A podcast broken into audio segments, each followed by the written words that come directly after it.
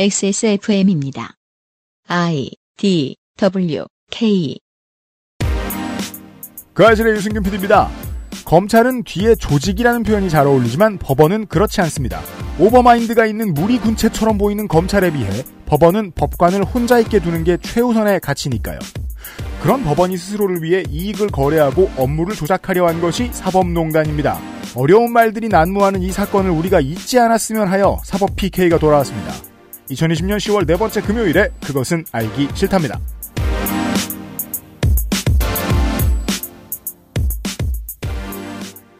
윤세민 에디터는 뭐 이렇게 판사하고 패친들이 많진 않죠. 안녕하십니까. 검사나. 네, 없죠. 윤세민입니다. 그 양반들이 하는 얘기를 보고 있으면 검찰 조직에 적응을 못한 검사 출신 변호사들은 이글이글 타올라요. 검찰이 싫어서. 아, 그렇, 그렇겠군요. 네. 네. 그 인싸들이 하는 이상한 짓 보고 있다가 화가 난 사람들 반응이에요. 근데 판사들이 이제 사법농단에 대해서 말하는 판사들의 말을 듣죠. 겁나 온건합니다. 확정 지어서 비난할 수 없다는 태도. 안타깝다. 이러면 안 되는데 속상하다. 음. 이게 다예요.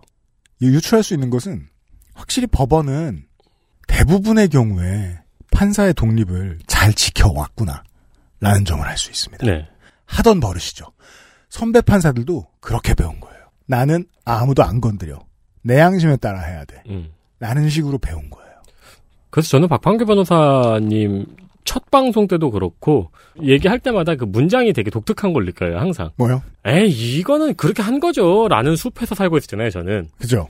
이거 뭐 많이 보이지 뭐 이렇게 한 거지 뭐 음. 다 공모한 거지라는 건데 만났다는 사실이 확인되었습니다.까지만 말씀하시는 그걸 안 넘어가죠. 스토리를 만드는 게 얼마나 위험한 일인지 판사들은 매우 잘 알고 있어요, 보면. 네 이런 사람들 사이에도 바이러스가 기어들어왔다는 게 문제죠.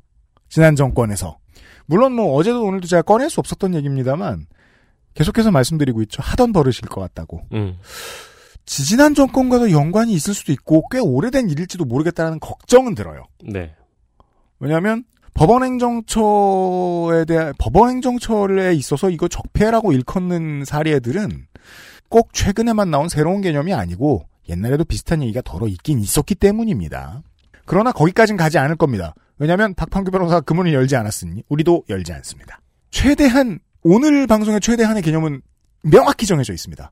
1심 판결의 판결문에서 인정한 범죄 사실만 볼 겁니다. 네. 그것이 얼마나 심각한지만 이야기할 것입니다. 그럼에도 불구하고 무죄가 난 이유는 뭔지 얘기 안 할 겁니다. 그러니까 그- 모르겠거든요. 개념이 조금 헷갈리더라고요. 네. 무죄는 나왔어요 1심 판결에서. 음. 그러나 판결문에는 인정한 범죄 사실이 있어요. 음. 그것만 보는 거죠. 네. 그리고 대부분의 판결문은 그래요. 음. 너희 잘못했네. 유죄. 네. 너희 잘못했네. 그럼에도 불구하고 무죄. 아 물론 이 유죄는 너희가 잘못했네. 이것은 충분히 나쁘고 뭐가 뭐 반성이 뭐 죄질 블라블라 유죄. 네. 반성을 하고 뭐 이건 업무가 연관이 없고 뭐 강제성이 있어서 뭐 이게 실수했을 수 있고 뭐 무죄 이런 식이거든요. 음. 어쩌다 그런 식으로 흘러가서 다 무죄가 나왔는지를 보고 그래도 죄가 인정되는 사실이 있으니 재심이나 최종심에서 최종심에서 보통 안 뒤집힙니다. 이- 안 뒤집힙니다만은 최종심에서 뒤집힐 가능성까지도 박 변호사는 보고 있더군요.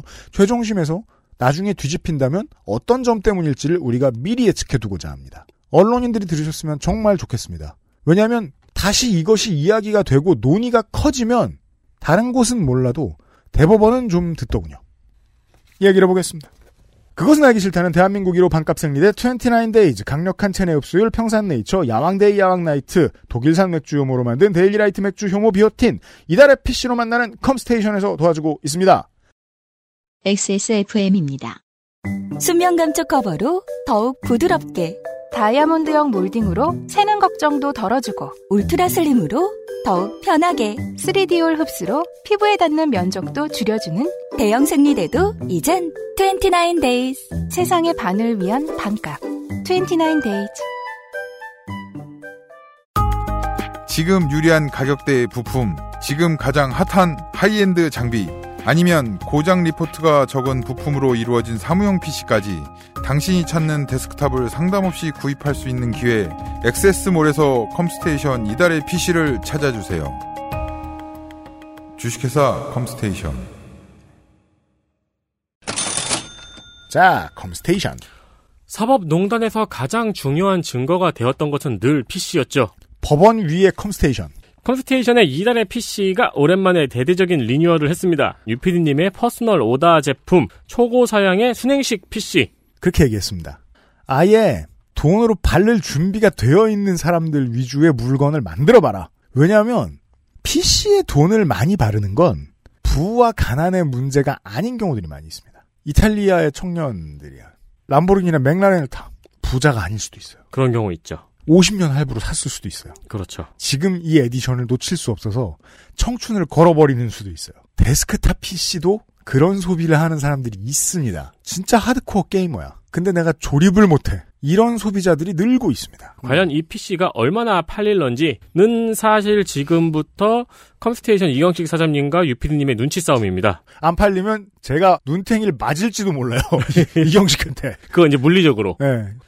10900K입니다. RTX 3080 그래픽카드, 못 구해서 힘드시죠? SSD는 1테라입니다. 명품 파워 서플라이 시소닉 32기가의 램, 수냉식 케이스 마이크로닉스 옵티머스 X2, 수냉 쿨러 크라켄 X73. 모든 게임, 모든 작업에 대응하는 최고의 PC입니다. 네. 예, 이런 PC를 원하신다면 컴스테이션의 컴스 스페셜을 골라라 이런 뜻입니다. 자, 두 가지 추천 사항이 있습니다. 나는 진짜 아무 문제가 없는 최고 사양을 돌리고 싶어. 외에는 다른 관심이 없어. 근데 사정이 넉넉해. 면 그냥 이걸 지르시면 되고요. 그게 아니고 너무 힘들이지 않고 내가 원하는 엄청나게 센 사양을 만들고 싶다. 그럼 지금 여기에서 바꾸시면 됩니다. 10900K급의 순행을 구축할 수 있는, 순행의 3080 정도를 돌릴 수 있는 걸로 구축할 수 있는 아주 기본적인 옵션입니다. 여기서 램을 4배로 늘리셔도 되죠. 그 다음에 램 쿨러를 위에 얹는 것도 얼마든지 해드릴 거고요. 시소닉이 아니라 더 센 걸 쓰셔도 되고요. 불이 나오는 케이블로 얼마든지 바꿔드리고요. 옵티머스 X2 케이스도 돈 자랑하고 싶으면 이거보다, 이거 말고 다른 걸 쓰고 싶을 수도 있어요. 물론 모르는 사람들이 봤을 땐 옵티머스 X2도 돈 자랑처럼 보입니다. 이거 지금 제가 케이스 보고 있는데 케이스 너무 멋있네요. 이 합리적인 가격대에서는 제일 멋있어요. 물론 이걸 막 그 쿨앤조이 같은 데서 자랑하시긴 좀 힘들 거예요. 근데 그것도 안 밀리게 하고 싶다. 그러면 컴스테이션 가셔서 커스텀 맞추시면 됩니다. 그리고 저 크라켄 같은 그 저 기성품이 아니라 다른 패턴 써보시고 싶다. 직각으로 구부러진 유리 튜브를 써보고 싶다. 컴스테이션 가셔서 맞추시면 됩니다. 리뉴얼한 지 좀 돼서 1080을 쓰는데 이것하고 조금 비슷한 사양이에요. 글쎄요, 시다. 굳이 일부러 이제 보여주기에 비싼 것들은 저도 없거든요. 네. 그 순행도 기성품이고, 아유 문제 없습니다. 무슨 게임을 할 때 느리다는 생각 안 해봤습니다. 확인해 보시고요. 중저가형 PC들도 리뉴얼했습니다. 그렇습니다. 최근에는 이제 가정에서 업무를 보는 환경이 많아져서 집에 있는 PC는 그냥 아이스를 대충 껴놔도 되는 사람들이 많았거든요. 네, 데스크탑을 바꾸는 분들이 많아졌습니다. 그래서 중저가형 PC도 전부 바뀌었습니다. AMD 라이젠 프로 느누아루 CPU 단품으로는 구매할 수가 없고요. 시험 봐서 앙케이트 조사 등록된 업체만 유통이 가능한 AMD 라이젠 시리즈의 가장 최신 버전입니다. 이것을 이제 다른 방식으로 어, 용산을 따돌리고 구할 수 없을까라고 생각을 하시는 분들이 많이 있는데 기다리셔서 다른 데서 나와서 본인이 직접 하실 수 있으면 좋고 지금 당장 꼭 한번 써야 되겠다 문의하시면 됩니다. 그 용산 권력의 일부 해체는 아주 바람직한 일입니다. 전문성만 남으면 되죠 뭐. 라이젠 프로 3는 스타 2를 돌리고요. 네. 라이젠 프로 5는 오버워치를 쌩쌩 돌리고요. 라이젠 프로 7은 배틀그라운드를 무리 없이 돌리는 정도의 그래픽 퍼포먼스를 보여줍니다. GPU 붙어 있는 CPU에서 그렇습니다. 우리가 예측할 수 있는 성능 치고는요. 저희 컴스테이션 구매 창에 밑에 이제 Q&A 게시판을 보시면 알겠지만 네. 어떤 상황에 따라서 질문을 드리면 또 답변을 드립니다. 맞습니다. 좋은 데스크탑 환경 구축하시길 바랍니다. 컴스테이션의 최종 비용은 마지막까지 AS 간다. 이런 네. 의미입니다. 그렇습니다. 한 4, 50대 넘어가면 다 아는데 알뜰한 30대 시절엔 모르는 게 있습니다. 서비스를 타인에게 맡기고 돈을 내는 것의 편안함, 어, 그렇죠. 삶의 질을 올려줍니다. 네. 그것만큼은 컴스테이션이 잘합니다. 대학교 때 내 컴퓨터를 맞춰준 친구들도 요즘엔 바쁩니다. 그게 저거든요.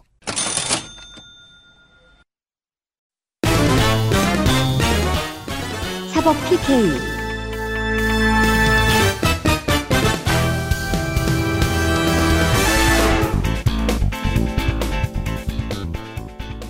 아, 어제에 이어서 어, 일시적으로 실직한 박판규 변호사입니다. 어서 오십시오. 예, 안녕하세요. 박방규 변호사입니다. 네. 어, 쉰이 좀 건강해지셨죠?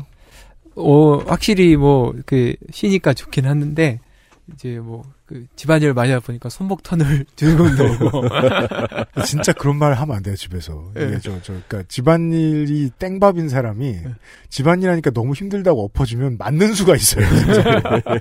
평상시에 하다가 아프단 소리도 해야지. 그러니까 그래가지고 아 이게 안 쓰는 근육을 쓰니까 아 네, 그게 맞아요. 문제죠. 예, 예. 근데 기존에 있던 문제가 확 드러나면서. 이제, 집사람도 물어보니까 집사람도 한때 아팠다가 이제 조금씩 그 근육이 생기면서 조금 없어지기도 하고 네, 네. 근데 아우 그 집안일은 히- 끝이 끝이 안 나더라고요. 그럼요. 끝이 없으니까 예. 이 범죄자처럼 밀려 들어오기 때문에 그릇이라는 것이 예, 바닥 원래- 먼지와 원래는 이제 그만두면 어디 좀 다니기도 하고 싶었는데 네. 뭐 코로나 때문에 아무 데도 못 가니까 그죠? 예 그래서 뭐 다 집에만 있어요. 네. 집안일을 연마하는 시간이 되고 계시는군요. 예 집안일도 하고 내 집에 뭐 좀 그 오래된 빌라라서 뭐 네. 이것저것 고치고 있어요. 아 그렇죠. 예. 허민 프로먼트들은 배우면 좋은 취미가 돼요. 예, 그래서 네. 뭐 예, 집안에 곳곳을 수리하고 있습니다. 네. 저도 이제 2주만 지나면 그렇게 하려고요. 네. 다음 주면 이 사실이 나갔을 테니까 뭐 얘기해도 되는구나. 음. 네. 아, 너무 좋아요. 이제 주말에 놀 수 있어요. 아무튼, 어제 하는 이야기와 오늘 저 전해주실 이야기도 괴는 같습니다. 임종원에게 어떤 메시지가 들어왔습니다. 임종원이 알면 안 되는 범위까지 들어왔습니다. 법원행정처까지 알 필요도 없는, 왜냐하면 모든 재판관은 독립적으로 재판을 해야 하고, 재판관이나 혹은 법원 사람들이 걸려있는 비위 사실이라도 뭔가 더 많은 정보가 법원 내에 돌아다니면 안 되니까. 그렇죠. 지난 시간에 했던 영장 관련 사건은 네. 대부분이 영장의 내용이나 기록의 내용이 이제 보고서 형사 수석부장을 통한 보고서 작성을 통해서 넘어가는 맞습니다. 이게 이제 문제가 됐는데 음. 오늘 다룰 사건 특히 임성근 형사 수석부장 사건은 음. 완전히 탑다운이에요. 양승태에서부터 쭉 내려오는 거예요. 네. 내려왔을 뭐 확률이 양승태까지 모르겠는데 임종원에서부터 내려와요. 쭉쭉쭉쭉쭉. 자, 우리는 1심 재판부의 입장으로 좀 말씀드리고 있는 측면도 있습니다. 탑다운인 것 같은데 인정할 수 없는. 자, 첫 번째 사건이 임성근 형사수석부장의 재판 개입 행위의 사건은 여러분들이 잘 알고 계신 상케이신문 지국장의 명예훼손 혐의 사건입니다. 그렇죠. 이것과 직접적인 관련이 있습니다. 박근혜 대통령을 명예훼손했다는 혐의로 한국의 알 수 없는 블라블라 협회들로부터 고발당해서 수사받던 그 건이 이 법원행정처의 사법농단과 무슨 관련이 있는지는 모르시는 분들이 더 많습니다. 이 사건은 이제 아까 똑같이 그그 지난 시간에 말씀드린 것처럼 임종원 그 차장의 USB에서 발견된 문건 음. 그걸로 인해서 이제 수사가 시작됐고 네. 임성근 이제 수석부장은 형 서울중앙의 형사 수석부장이었어요. 네. 지난 시간에 말한 그 신광열 형사 수석부장도 서울중앙이었거든요. 네. 신광열 형사 수석부장의 전임자였어요. 근데 임성근 수석부장이 이제 임종원으로부터 압수된 파일 중에 상케이 신문 서울 지국장인 갓도다스에 대한 형사 사건에 관한 문건이 발견돼서 수사가 시작됩니다. 음. 근데 그 과정에서 추가적인 다른 사건의 재판 개입 사실이 확인이 돼가지고 수사가 됐고 요 요거 관련해서 이 사건과 다른 사건. 그죠? 네. 그거 관련해서 이 총 세 개의 재판 개입 혐의에 대해서 기소가 됩니다. 네. 그래서 이제 그 세 개 중에 첫 번째가 갓도다스야 사건에 개입한 혐의 부분입니다. 이 제가 이제 설명드릴 내용은 전부 다 판결문에 나와 있는 인정 사실입니다. 인정 사실만 말씀을 드리는 거고. 예, 그렇죠. 네. 예. 또 제가 따로 뭐 조사한 게 아닙니다. 임종원이 2015년 2월에 임성근 수석 형사수석부장한테 증거 조사를 하다가 7시간 행적에 관하여 허위인 점이 드러나면 음. 그 부분은 법정에서 허위인 점이 입증되었다는 식으로 언급을 하고 넘어갔으면 좋겠다고 말합니다. 탑다운이네요. 탑다운이죠. 자, 그러니까 그 법원을 잘 모르시는 분들을 위해 다시 한번 이 기초를 설명드릴 필요가 있겠습니다. 어떤 판사든 위에서 이렇게 판결해라고 나오는 말을 듣고 해야 하는 경우는 없습니다. 그래선 절대 안 됩니다. 그렇죠. 그 그럼- 말이 나오는 것 자체가 불법이죠. 나오는 것 자체가 불법이고 그거를 전달하는 것 자체가 다 불법입니다. 네. 장인 장모도 그러면 아무도 그러면 안 돼. 하나님도 그러면 안 돼요. 네. 예, 위헌이죠. 어, 어떤 경우에 있었냐면, 원세훈 그 판결을 예전에 기억하실 네. 겁니다. 거기 보면 뭐 지록이마라고 해가지고 막 비판하고 했던 1심 사건이 있었고, 음. 이 2심 사건이 지금 김상한 대법관께서 음. 고등부장을 하실 때 2심 사건의 담당 재, 재판장이었어요. 음. 네. 근데 이때, 어, 김상한 그 대법관님, 그 당시 고등부장님, 그분의 형님인가 동생인가가 국정원 직원이었어요. 아, 네. 그래서 이 김상환 대법관이 동생이가 형하고 연락을 아예 안 했어요. 음. 어, 네. 한 네. 1년인가 재판을 했는데, 거의 연을 끄는 예, 연락을 전혀 안 받았고, 음. 그래가지고 임종원이 작성했던 보고서 문건에 보면 뭐라고 나왔냐면 김상환 대법관에 관련 해당 재판부의 심증을 알 수가 없어 불안하다. 음. 아, 안 알려줘서 불안하다. 네. 예, 아. 불안하다. 김상한 판사가 겁나 잘하는 사람이란 얘기죠. 예, 그래서 전혀 알지를 못한 거예요. 뭐 어느 누가 가서 물어봐도 뭐그 거기서 심증을 엄청 똑바로 하는 사람이란 근데 얘기죠. 1심에서는 무죄가 났었거든요. 음. 근데 2심에 어떻게 될지 모르는 상태에서 결국은 윤석열에서 유죄 판결을 하죠. 음. 우리 지난번에도 비슷한 얘기를 했었는데 거길 그걸 통해서 또 많은 법원행정처가 했던 일들 알 수 있거든요. 이 건이 불안하다는 음. 건 딴 건 알았다는 거잖아요. 그렇죠. 다른 거는 내용을 쉽게 알았다는 음. 거죠. 다른 건 다 내가 불법을 행하고 있는데 어. 여기는 원칙대로라서 불안하다. 딴 불안하다. 데는 물어봤더니 다 밝혀주던데. 보고서 그 임종원 관련해서 보고서 그 보고서가 문건들이 엄청 많이 발견됐어요. 발견됐는데 그 중에 내용을 몰라서 불안하다는 문건은 욕 한 건뿐이에요. 어. 원세훈 그 김상한 대법관님이 했던 그 주심 사건. 꽤 심각했단 얘기입니다. 여러모로. 그러니까 이제 그 뭐 수석 부장이나 기획법관이 와서 물어보면 그 내용을 모르면 실은 판사들은 쉽게 이야기할 수 하기도 하거든요. 뭐 네. 그렇게까지 디테일하게 설명은 안 하지만 네. 좀 뭐 어렵지 않나 뭐 이 정도. 음, 음. 뭐 아니면 좀 좀 심각하던데 뭐 이런 내용 정도는 음. 말을 해- 하기도 해요. 그 정치적 관심 사안에 대한 전력 노릇을 한두 번 한 게 아니고 그- 늘 많이 해왔다라고 볼 수 있다는 그렇죠. 근데 그거를 전달하는 사람이 누구냐면 이제 기획법관 형사수석이에요. 음, 네. 이 사람들이 아닌 사람들은 위를 전달 안 해요. 음. 그런 음. 말을 듣, 듣더라도. 거예요. 자, 지금 사건은 형사수석에 대한 얘기입니다. 일단 이 형사수석의 이제 갑도 자살 사건인데 이렇게 해서 임종원이 임성근한테 물어봐요. 이렇게 말을 하는 거죠. 음. 중간에 일곱 시간 행적이 드러나지 않으면 이것이 허위라는 거를 꼭 명- 밝혔으면 좋겠다. 그러니까 임성근이 뭐라고 하냐면 그 무렵에 가스오 다스야 사건의 재판장이 이동근 형사 30부 부장판사한테 이렇게 말해요. 판결문에 나온 내용이에요. 이 재판은 국격을 드높일 수 있어야 되는 아주 중요한 사건이다. 이런 얘기를 했다고요. 네, 여성 대통령이 다른 남성을 만났다는 부분은 아주 치명적인 부분이고 국민들의 관심도 많은 사건이니 이 부분이 재판 과정에서 드러나면 그 부분을 명확히 정리해주고 가는 것이 좋겠다라고 말합니다. 이동근 부장판사가 알겠다고 말합니다. 참 이게 그냥 판결문으로만 읽기에는 이 분위기를 떠올려 보면 이렇게 지저분할 수가 없습니다. 그죠?죠. 이, 저는 이 부분을 읽으면서 이게 막 불가해요. 토가 나올 것 같아요. 이런 아, 그러니까 거는. 중간에 그 박근혜 대통령에 대한 네가 보도한 사실은 허위라고 한번 크게 소리를 질러달라는 요구네요. 그렇죠. 그래서 이게 이- 무슨 저, 저, 저 비밀의 숲의 한 장면을 보는 것 같잖아요. 뭐 부장검사 거긴 뭐 검찰 얘기입니다. 네. 저기 저 누구네 방에 갔더니 큰 사람 윗사람 누구네 방에 갔더니 그거는 이러이러하고 이런 결론이 나오면 쪽팔릴 거 아니야라는 말을 막 하고 있다 아무렇지도 않게 그렇죠, 그렇죠. 그리고 거기다 대고 보통의 아랫사람은 아 사실 아랫사람이라는 건 적당한 표현은 아닙니다 법원에서 네. 어, 알겠다고 해버렸다 그 뭐 알겠다고 할 수도 있죠. 할 수도 있는데 왜냐면 제가 쌩깔 수 있어요 생각했으니까. 아, 그렇죠. 아이, 뭐, 아이, 알겠어. 이러고 그냥. 아니 뭐라 그랬어요. 뭐 네. 수석부장이 그렇게 말하는데. 예, 그 판결문에 정윤회랑 이러면서 막 말할 수 있는데 근데 이제 네. 실제로 이제 이동근 부장판사는 배석 판사하고 그 부분에 관해서 논의를 한 다음에 법정에서 소문의 내용은 한위적 의심이 없을 정도로 허위인 점이 증명됐다고 보인다고 언급을 아예 딱 해줍니다. 아이고 팀플이 되네요. 네. 그 됐죠. 양반들이. 팀플이 됐죠. 그리고 나서 뭐 몇 개 그 검찰의 사실조회나 뭐 이런 것들에 관해서는 다 어, 기각하고 정은의 진술 부분만 사실조회 신청을 채택합니다. 음. 이 판결은 나온 낸 거예요. 실제 증거 채택에서도 약간 했죠. 편향이 작용을 했네요. 음. 그러니까 이제 어쨌든 편향인지 뭐 이게 아까 말처럼 그런 말이 없었으면 세탁을 했을 것이냐라는 거는 잘 어, 모르겠지만 어, 그렇죠. 쨌든 결과적으로는 중간 판단을 언급을 한 거죠. 네. 그죠. 그 임, 임종원의 의사가 관철이 됐죠. 그 말은 우리가 하면 돼요. 편향이란 말은. 있었어요. 네. 우리가 보기엔 근데 재판에선 편향이라고 판단할 수가 없는 거군요. 네. 그렇죠. 그래도 일단 사실만 인정합니다. 이런 사실이 있었다. 네. 음. 그리고 나서 이제 배석 판사가 2015년 10월 21일 날 판결문 초고를 작성을 해서 음. 이거를 구술 문서하고 보도 자료를 작성하겠다고 합니다. 음. 그러면서 수정본에 뭐라고 돼 있냐면 음. 박근혜에 대한 명예훼손은 명예훼손이 아니거나 비방의 목적이 인정되지 않는다. 음. 요렇게 이제 내- 주요 내용을 작성을 해- 합니다. 네. 그 임종원이 이제 2015 2015년 11월 초순경에 임성근 수석부장한테 전화로 또 물어봅니다.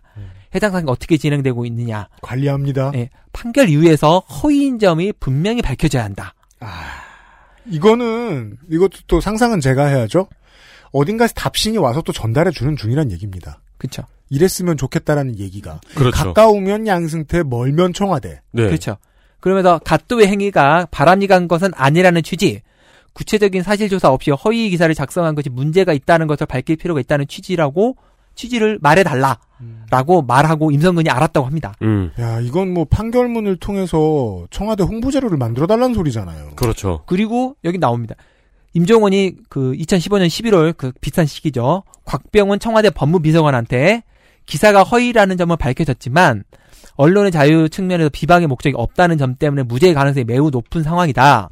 무죄 선고를 하는 것은 대통령과 민정수석에게 나쁜 인상을 줄 수 있는 것 같다. 그렇기 때문에 갓도에 대해 매우 엄중한 질책이 필요하다고 청와대 비서관한테 말을 합니다. 자, 오늘 좀 제가 제가 개입합니다. 여러 번. 만약에 제가 임종원인데 최소한의 존엄이라도 지키고 싶다면 내가 처- 판사 생활을 오래 한 사람으로서 무죄 가능성이 매우 높은 상황이다 정도만 전달하고 빠졌을 거예요. 음. 근데 그게 아니라 민정수석과 대통령의 인상까지 걱정해 주죠. 네. 그렇죠. 엄청 간신배 같습니다. 지금 이미지가. 아마 제 생각에는 뭐 이건 판결문이 없죠. 없는 내용인데 이거 임종원이 자가 발전해서 이런 말을 했지는 않을 것 같아요. 음, 뭔가 위에서 압박이 오거나 그렇죠. 그러니까- 그렇죠. 원장 대법원장이라든가 네. 뭐 하거나 뭐 누가 됐든 음. 아마 이 곽병훈 비서관에게 전달했다는 거는 어 리시브일 발전기는 딴 데 있고 네. 그걸 전달한 거죠. 아, 그러면 이제 처자 차장은 뭐 누군가한테 들고 가가지고 이런 얘기를 듣는 거죠. 이게 대통령 이미지가 이래서야 쓰겠어? 라는 말 듣고, 그렇죠. 어, 그걸 녹음해서 USB에 넣고, 그 네. 다음에 자기 안전을 위해서, 그 다음에 다시 청와대에 가서 이렇게 얘기를 하고. 그러니까 이 발언이 서브가 아니고 답변일 가능성이 있는 거죠. 그렇죠. 예, 누군가가 질문을 했고 음. 답변을 하고 있는 거죠. 네. 지금. 그래서 이제 배 판사가 그 구술본 파일을 부- 부장한테 이종구 부장한테 보냅니다. 음. 이 구술본 파일이 뭐냐면 판결문이 아까 말했처럼 100페이지 넘고 200페이지 넘고 막 이런단 말이에요. 네. 네. 근데 이제 법정에서 판결 내용을 설명을 해줘야 돼요. 네. 설명을 할 때는 그걸 다 읽을 수가 없기 때문에 한 한두 페이지짜리로 음. 따로 또 작성을 해줍니다. 네. 그래서 이 판결은 무슨 내용으로 기소됐는데 음. 이래이란 쟁점이 있었는데 이거에 대해서 이제 요약하는 음. 음. 요약본 파일을 만들죠. 음. 이거를 이제 이동근 부장한테 보냅니다. 이동근 부장이 그 파일을 임성근 형사수석한테 보내줍니다. 그리고 임성근은 2015년 11월 17일 한 5일 정도 지났 저- 음. 그때 이동근 부장판사한테 구수모 그 말미를 수정한 파일을 보내줍니다. 긴 기간 동안 본인의 커리어를 되돌아보셨을 때, 이런 식으로 진행될 수 있는 사건이 존재할 가능성이나 생각해 보셨습니까? 박판규 변호사는?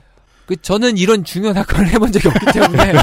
저한테 이런 제안이 오지는 않았을 아니, 건데 일반적인 사건만을 맡고 살았는데. 아니 불가능한 일입니다. 이건 말도 안 되는 겁니다. 왜왜 아니, 말 검찰이나 변호인이 아닌 다른 주체에서 이렇게까지 조작이 그 적극적으로 계속해서 일어나는 일이 어디 있어요? 그러니까 이건 말이 안 되는 게 구수법 파일이라는 건 뭐냐면 판결문의 요약본입니다. 음, 그 판결문의 그 결론을 미리 알려준 거예요. 그러니까 내가 쓰는 걸 옆에서 써주는 손가락이 있다는 거잖아요. 그렇죠. 근데 이거는 판결의 내용은 선고 당일까지 절대 알려주면 안 됩니다. 네. 근데 이건 좀 다 알려주고 있어요. 뭐 그 이거는 말이 안 되는 거죠. 네. 게다가 그 구수법 파일을 보내줘가지고 수정까지 해줍니다. 그렇잖아요. 근데 문제는 이 임성근 판사는 부장 판사는 이 사건을 알지도 못해요. 중간 전달책이니까. 아니, 그러니까 기록을 본 적이 없고 재판을 예. 해본 적이 그 사건을 재판을 하지 않았는데 예. 자기 마음대로 구술본 파일을 막 수정하는 거죠. 아. 뭘 기준으로 수정하느냐? 음. 임성근 아까 그 임종원이 말했던 내용 있잖아요. 네. 음. 이런 중요한 사건에 대통령이 누가 되지 않고 민정이 누가 되지 않는 내용을로 구술본 파일을 이렇게 작성해 주는 거예요. 계속해서 저 잘 배운 베테랑들이 전달 전달 하는 일만 하고 있네요. 예. 재판 개입 수준이 아니고 재판 판결문을 일부 작성을 한 작성한 거네. 거나 마찬가지죠. 판사가 아닌 사람이. 예. 음. 그리고 그 내용이 판결문을 요약한 거기 때문에 네. 판결문 안에 다시 들어가야 돼요. 그렇죠. 음. 판결문 없는 내용을 구슬보만 말하는 것도 이상하잖아요. 음. 네. 어쨌든 아, 그러네요. 요약본이니까 판결문까지 고쳐야 어. 되네요. 그렇죠. 네. 왜냐하면 저는 엉뚱한 말을 할 수는 없으니까. 어, 그렇죠. 근데 이제 또 다른 거는 임성근은 그 다음 날 이동국 부장한테 파일을 추가로 수정해 또 보냅니다. 아. 그러면서 뭐라고 냈냐면 기사의 허위성 이로 인한 피해자 명예훼손 부분이 인정된다는 점을 먼저 상세히 설명하고 음. 마지막 부분에 비방 목적이 인정되지 않았다는 점을 설시하는 것으로 다시 한번 전체 설명서를 정리해 주시면 감사하겠습니다. 설시한다는 말은 잘 모르겠습니다만 써놓으라는 거죠. 네, 쓰라는 거죠. 반드시 저걸 하라는 네, 아, 거죠. 반드시 쓰라는 거죠. 자 예측 가능합니다. 청와대가 실시간으로 이걸 발을 동동 구르며 소식을 기다렸다. 그렇죠. 누군가의 의중 때문에 네. 이게 그래서, 예. 무죄가 나온 건 안타까운 일이지만 그럼에도 불구하고 허위란 사실은 다시 한번 밝혀줘. 뭐. 밝혀주라 이렇게 하죠. 그게 어. 판결문에 안 들어가면 큰일이 날 것 같은 느낌이 드네요. 그렇죠. 꼭 넣어달라고 말한 거예요. 네. 그래서 이제 그걸 하는데 그래서 이제 배석 판사가 이제 배석 판사한테 이 내용으로 전달을 합니다. 음. 뭐 문건을 전달한 건 아닌데 허위 사실이고 기사 허위고 배- 명예훼손 인정되지만 비방 없는 것 같다는 식으로 하면 좋겠다고 배석 판사 말하니까 음. 배석 판사가 동의를 해서 판결문 초고를 수정합니다. 보이시죠? 초고를 수정하게 됩니다. 아, 음. 요약본을 수정했기 때문에 초고 내용도 바꿔야 되는 거예요. 네. 사실 이것도 뭐 다 손뼉을 쳐줘야 이런 결과가 나오는 건데 전부 다 팀플레이가 됐습니다. 맨 아래에서 맨 위까지. 근데 배석 판사는 아마 내용을 모를 수도 있어요. 음. 근데 어쨌든 그래서 그 기사의 내- 어떻게 바뀌냐면 기사는 개인 박근혜의 수임 범위를 넘는 명예훼손이 된다. 대통령이라는 지위로서 그 사생활에 관한 사실도 공적 관심 범위가 될 수 있음을 고려하더라도 마찬가지다. 다만 피고인에게 비방할 목적이 없, 있었다는 점에 관한 범죄 사실의 증명이 없어 무죄다. 이렇게 이제 기사 내용 그 판결문 총으로 바꾸는 거죠. 네. 음. 이제 그리고 나서 행정처의 시진국 법원 행정처 기획 예일 심의관은 2015년 11월 17일 사건 설명 양의를 보고합니다. 음. 그리고 임종원은 12, 15년 11월 22일 자료를 수정하여 작성을 합니다. 이게 지금 판결문 초고는 18일 날 작성을 하는데 설명 자료는 그 전에 나오죠. 네. 그러니까 어떻게 갈지 알, 기 때문에 그냥 설명 자료 쓰는 네. 거예요. 어, 사건에 대한 브리핑을 판결문 나오기 하루 전에 했네요. 그러니까 이제 그 내부 자료니까 네. 내부 자료니까 뭐 다 쓰는 거죠. 음. 그리고 해당 자료는 재판장의 판결서 이후에 보도의 허위성을 명백히 판시하겠다는 내용으로 담깁니다. 야, 이제 어떻게 할 것까 예, 예상 다 하는 거죠. 좀 네. 완벽한 왜냐하면 팀플레이입니다. 지시했기 때문에 당연히 뭘 할지 아는 거죠. 음. 네. 음. 그 다만 법리상 부득이하게 무죄 선고 예상했고 뭐 이렇게 해서 쭉쭉쭉 쓰면서 뭐 나중에서 축적 기사에 작성하는 데에서 피고인 및 소속 신문사에 매서운 질타의 경고 매서운 메시지를 전달할 예정이라고 씁니다. 어떻게든 누군가가 위안을 얻을 때까지 계속해서 망가지는군요 판결문이. 그렇죠. 그리고 나서 이동건 부장판사는 15년 11월 18일 선고 기일을 15년 12월 17일로 변경합니다. 한 달을 미뤘네요. 한 달을 늘렸죠. 그리고 나서 민정우 우병우 민정수석이 등장합니다. 우병우한테 갑니다 이제. 우병우 민정수석이 뭐라고 하냐면 2015년 12월경에 곽병훈 법무비서관에게 한일 외교 관계를 위해서 외교부가 최대한 노력을 했다. 그러니까 외교부는 지국장의 처벌을 원하지 않는다. 음. 이런 어떤 그 외교상 필요가 있다. 네. 그러니 그 그런 그러니까 외교부가 어, 상케이 그 신문의 지국장에 대해서 선처해 달라는 내용의 내용을 보낼 거니까 음. 그 내용을 판결 설시, 선고할 때 꼭 언급을 해주는 것이 외교상 도움이 된다. 야 이제 짜고 치는 이 고스톱의 범위가 점점 플레이어가 많아지고 예. 이게 이 앞에까지만 들으면 왠지 무죄까지는 못 막겠으니까 나머지 판결문만 고쳐달라인 것 같은데 무죄인 결과도 의도대로라고 해석하는 게 맞겠네요. 그래서 그거를 곽병훈 지- 비서관한테 지시를 하고 곽병훈 비서관이 임종원한테 이걸 전달합니다. 그리고 이제 외교부 장관은 15년 12월 15일 날 가토에 그 선처를 오- 요청하는 취지 공문을 보내고 음.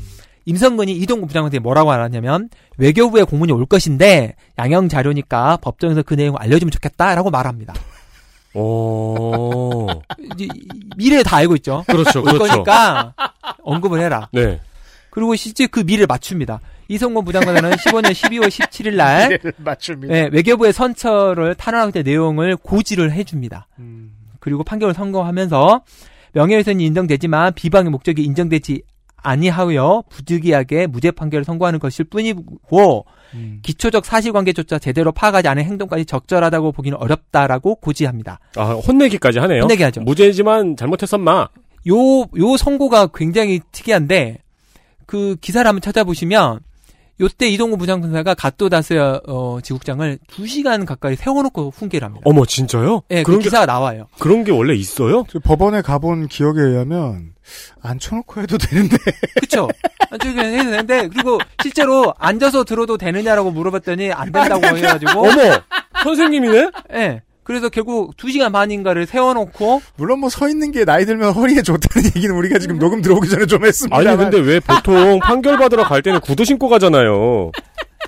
그쵸. 어쨌든, 그래서 뭐, 그 한, 제가 시간은 기억이 안 나는데, 2시간 가까이 세워놓고 훈계를 합니다.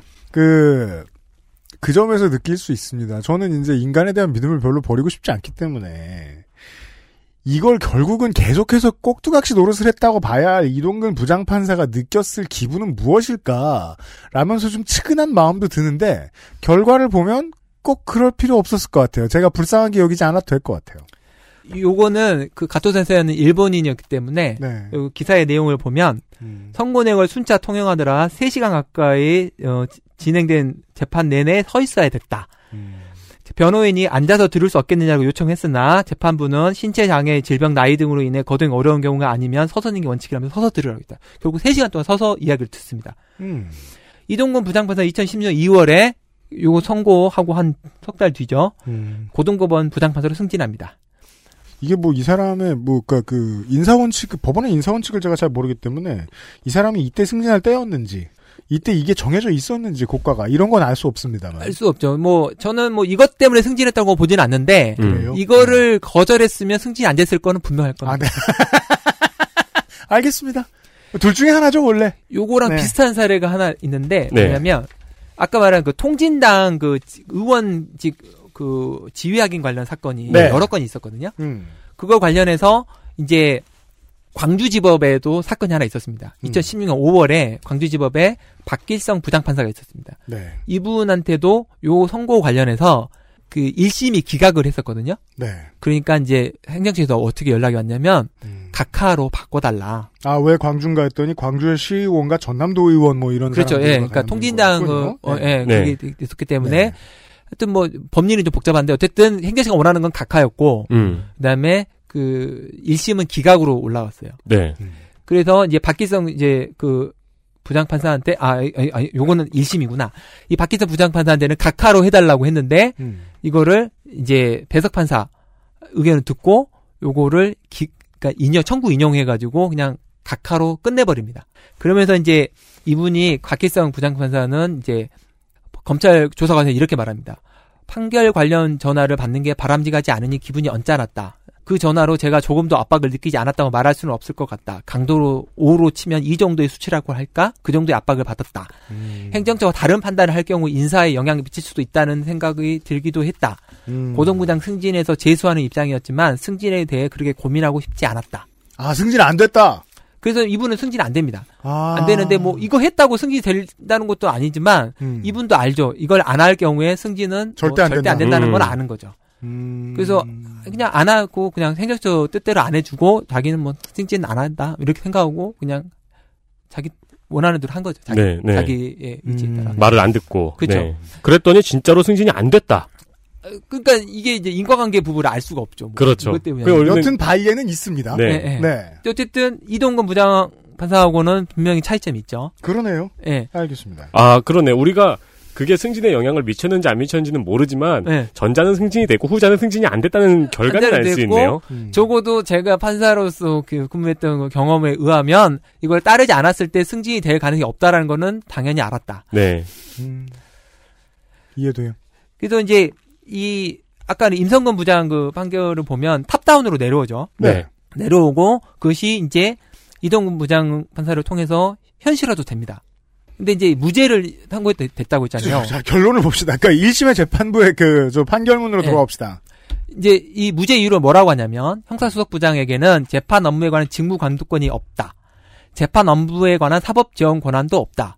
재판 업무에 관한 협조 요청 권한도 없고 실질적으로 재판 업무에 관한 사법 행정을 행사했다고 인정하기도 부족하다.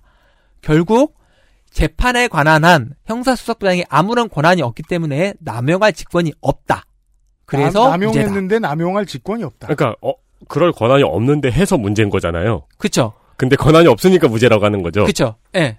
그러니까 이거를 직권남용의 그 형태를 굉장히 좁게 보는 거죠. 그러네요. 음. 그러니까 예를 들어서 군대에서 얼차려를 규정에 따라 할 수 있는 경우도 뭐 지금 뭐 어떻게 모르는데 옛날에 규정, 예, 규정이 있습니다. 얼차려 있어- 규정이 있죠. 규정이 있어요. 네. 근데 그 얼차려 규정에 어, 매질을 할 수는 없어요. 네.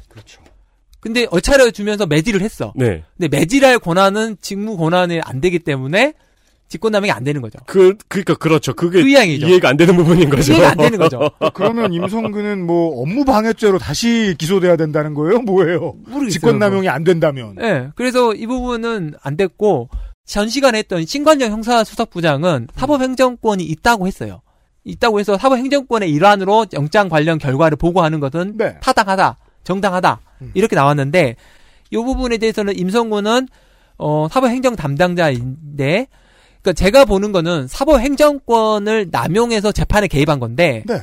논리는 재판에 개입할 권한이 없기 때문에 남용할 지- 재권이 없다라고 해서 무죄가 되는 거예요. 그렇죠. 근데 이 부분은 이제 더 설명을 안 드리겠어요. 어차피 내용도 복잡하고. 그 얘기는 잘못한 것이 무엇인지에 대해서는 심판하고 싶지 않다로밖에 안 들립니다. 시민의 입장에서는. 그렇죠. 이제 이게 지금 뭐 아마 최근에 이제 직권남용에 관련해서 여러 판결이 나오거든요. 네. 어, 대표적인 게 이제 저기 안태근 사건. 네. 음, 음. 거기는 뭐냐면 이제 인사를 조치할 권한이 안태근한테 있다. 음. 그런데 어 인사 담당자 음. 담당자가 어 서지영 검사를 뭐 딴 데 보낼 수도 있는 여지가 있다. 네. 재량이 있었다. 그럴 수도 있는 거 아니냐. 네, 그럴 수도 있다. 뭐 경향 교류고 2년 있으면 서울로 오내고 뭐 이런 것들은 원칙이지 꼭 지켜야 되는 건 아니다. 그 네. 재량이 있다. 음. 고로 재량의 범위 내에서 하는 거는 위법한 게 아니고 음. 위법한 게 아닌 걸 지시한 거는 직권남용이 아니다. 그럼 재량 내에서 보복 인사를 할 수 있다는 얘기 아냐. 그쵸. 그러니까 그 판결은 그렇게 났어요. 음. 그러면 이 사건도 네, 맞아요. 제가 서정 보기에는 검사 관련 서정 검사 피해 관련된 건은 그렇게 나왔어요. 그, 이, 이 사건도 재판에 권, 개입할 권한이 없기 때문에 즉 남용할 권한이 없다라고 해서 무죄고 네. 근데 그 다음은 이제 설명을 안 하는데 네. 설령 남용할 직권이 있다고 전제를 해도 부장판사가 알아서 한 것은 위법이 아니니까 가능하다고 할 수도 있어요. 어, 그렇게 말할 네. 수 있어요. 네. 말할 수도 있어요. 어쨌든 네. 그래서 이거는 무죄냐 뭐 아니냐 이런 법리적인 부분은 나중에 하는데 판사들이 보다 보면 법리를 이제 따지기 시작하면 음. 어 좀 이상한 결론이 나오는 경우가 있어요. 그럼요. 논리적으로만 따지다 보니까 결론 이상한 게 있어. 음, 음. 그거는 법리 이상한 거예요. 아, 이렇게 상식적으로 말할 수도 있군요. 네. 그렇죠. 사람이 그건 상식에 잘못한 따라서- 거야. 그러니까 예, 내가 예. 부산 이정표를 보고 갔었는데 광주로 와 있는 건 이정표가 이상한 거다. 그쵸? 이상한 거예요. 근데, 어쨌든, 그, 그렇게 가 있는데, 뭐 어쩔 수 없다라는 게 이제 이 판결인데, 네. 아니 근데 왜냐면은 아까 전 그러니까 그 지난 시간에 말씀한 거랑 생각해 보면 저는 어떤 생각이 드냐면은 권한 내에 있는 거는 원래 업무니까 직권남용이 아니다. 예, 권한 밖에 있는 거는 직권이 없으니까 직권남용이 아니다처럼 그거죠. 보이는 거죠. 예, 예. 음. 그래서, 대법원은 말한 거는 권한 내에 있는 행위를 위법하게 할 경우에만 된다라는 거예요. 음.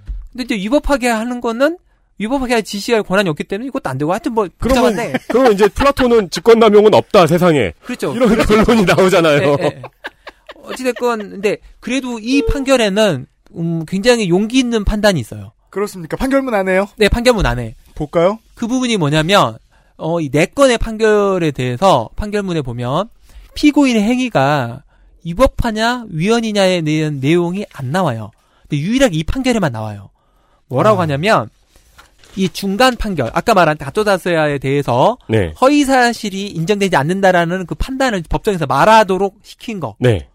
이거는 특정 사건의 재판 내용이나 절차 진행에 유도하는 재판 관행으로서 법관의 독립을 침해하는 위헌적 행위라고 판결문에 적시가 돼 있어요. 네. 사실 사실 가장 많이 듣고 싶어 할 얘기일 거란 말이에요. 이 그쵸. 관련해서 아는 사람들이 법관의 독립을 침해했다. 네, 라는 말, 침해한 거예요. 이게 적시돼 저는 이게 있습니까? 상식적인 판단이에요. 이게 적시돼 있어요? 예, 적시돼 있어요. 아, 그런 것도 그리고 무죄야? 아무튼 네. 아까 말한 직, 남용한 직권이 없기 때문에 그런 거예요. 알았어요. 그다음에 아까 말한 구술범 말미 수정 요청이나 판결 내용 언급한 거나 음. 외교부 공문 언급 요청 네, 무죄이지만 부적절한 취지를 뭐꼭 네. 강조해라라는 내용들도 다 재판 관여 행위로서 위헌적 행위라는 거를 이 판단에 들어가 있어요. 법관의 음. 독립을 침해하는 위헌적 행위다. 예. 법관의 독립을 침해하는 위헌적 행위라고 두 가지가 적시가 되어 있으므로 네. 우리가 어제 초기 초반에 박판규 변호사에게 들었던 지금의 피고들은 여전히 질질 끌고 싶어 할 것이다. 왜냐하면 대법원과 뒤집힐까봐 라는 근거 중에 가장 중요한 게 지금 나왔습니다. 법관의 독립을 침해했다는 게 인정된 바가 있다 지금. 그렇죠. 여기 판결에서 그걸 인정하고 있어요. 그렇죠. 그리고 이거는 제가 보기에는 굉장히 용기 있는 결, 그 음, 판단이에요. 대법원이 할 일을 남겨줬네. 그러니까 여지를 남겨줬네요. 뒤집힐 여지를. 그렇죠. 여지도 남겨놓고 이거는 아까 말처럼 법원의 재판은 검찰의 그- 그 주장과 증거, 피고인의 반박, 증인의 교차 지- 그 질문을 통해서 밝혀진 내용을 가지고 법원이 판단한 거예요. 네. 음. 그러니까 이거 단순 주장이 아니에요. 법원의 주장, 이 재판부의 주장이 아니라 재판부가 판단한 거죠. 음. 네, 네. 그래서 이건 되게 중요한 내용이에요. 오피셜한 해석. 오피셜한 해석이에요. 네. 그 이게 무슨 물론 그 그 저는 박판규 변호사의 판단도 동의합니다만은 이게 매우 용기 있는 지적이다. 예, 물- 저는 상식에서는 이렇게 얘기하고 싶습니다. 나머지 세 개의 1심 재판부가 겁나 비겁했다. 그렇죠. 근데 우리는 뭐 잘한 일을 더 도와주는 게 좋지 않나. 네. 맞아요. 알았어요. 네. 어쨌든 XSFM입니다.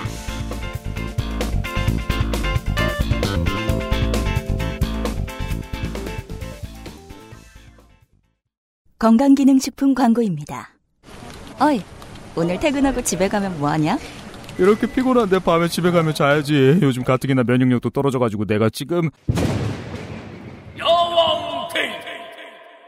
어 그 무슨 야왕 나이트 체내 흡수율을 높인 농축 풍상 야왕 데이 어?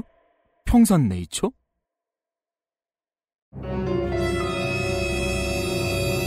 자, 지금부터 머리라는 단어를 입 밖에 꺼내면 죽는 거야. 데일리라이트 맥주 효모? 야 아, 그건 머리에 좀 어, 아! 말할 수 없는 고민? 직접 확인해보세요. 데일리라이트 맥주 효모. 이런 이야기를 듣다 보면 뭔가 힘이 없어지는 기분입니다. 그것도 안 되지 않나요? 인체 상부 어딘가에 힘이 없어지는 기분입니다. 그렇죠. 잠시 광고를 하겠습니다. 우리가 주- 정말 중요한 것에 집중을 하고 지나가겠습니다. 인체 상부 어딘가에 효능이 있다는 소문이 있는 데일리라이트 맥주 효모에서 네 병 패키지 구매 시 한 병을 더 증정하는 이벤트를 진행합니다. 합니다. 왜 이렇게 이벤트를 간만에 진행하느냐? 음, 왜냐면 잘 팔렸거든요. 그렇죠. 이벤트 안 해도 잘 팔렸어요. 네. 그래도 늘 마케팅과 이벤트를 고민하는 유면상 PD님이 얻어낸 마케팅 이벤트입니다. 그리고 감사 기획도 필요하죠. 이렇게 많이 사주셨는데. 아, 그럼요. 그간 맥주 효모를 책상 위에 쌓아두고 드시다가 간당해진 구매자분들의 재, 재구매를 할 기회입니다. 네. 그러니까 그동안 왜 한 병씩 두 병씩 사 드시다가 네. 괜찮네? 혹은 부모님이 야, 이거 괜찮다. 라고 하시면 이제 왕창 사실 기회죠. 네. 그리고 부모님이 야, 이거 괜찮다라고 말씀하실 입장이시면은 본인도 곧 드셔야 되고요. 그렇죠. 가족 구성원 중 여러 명이 소비하게 됩니다. 그렇습니다. 왜냐면 한 가족이니까요. 네. DNA로 이루어진. 네. 네. 어, 아, 우리 아버지 장난 거의 없는데 이제. 저희 아버지도 예. 한 대는 건너뛴다는 게 맞는 건지 예, 긴장하면서 기다리고 있어요. 근데 저는 또 저희 아버지의 동생 삼촌이 음. 풍성하시거든요. 음. 근데 또 막내 삼촌은 또 없으세요. 네. 이 굉장한 도박이에요. 아 그렇구나. 도박이야 진짜. 네, 예. 이거 확률 따지려 그러면 의미 없어요. 이거 주식 투자하고 네. 똑같아. 그렇습니다. 드세요 그냥. 네. 네. 아 참고로 없어진 걸 나게 하는 방법은 없다고 알려져 있죠. 그렇죠. 있을 때 지키는 겁니다. 네. 네, 따라서 생긴 것 같아요 같은 후기 믿으시면 안 된다고 생각합니다. 기본적으로. 네. 과학적이지 않아요. 굵어질 순 있대요. 그렇대요. 네, 튼튼하고 굵어질 수 있는데 이렇게 그 이렇게 저기 이렇게 사하라 사막에 이렇게 그 그렇죠. 울창해지는 그런 기적은 없다고 합니다. 그럼요. 인류가 얼마 나 노력 중인데요. 사하라 사막 줄이려고. 그렇죠. 예. 네, 어쨌든 액세스몰에서 여러분이 만나 보실 수 있습니다. 네. 여러분 덕분에 생산 라인 늘었습니다. 감사합니다.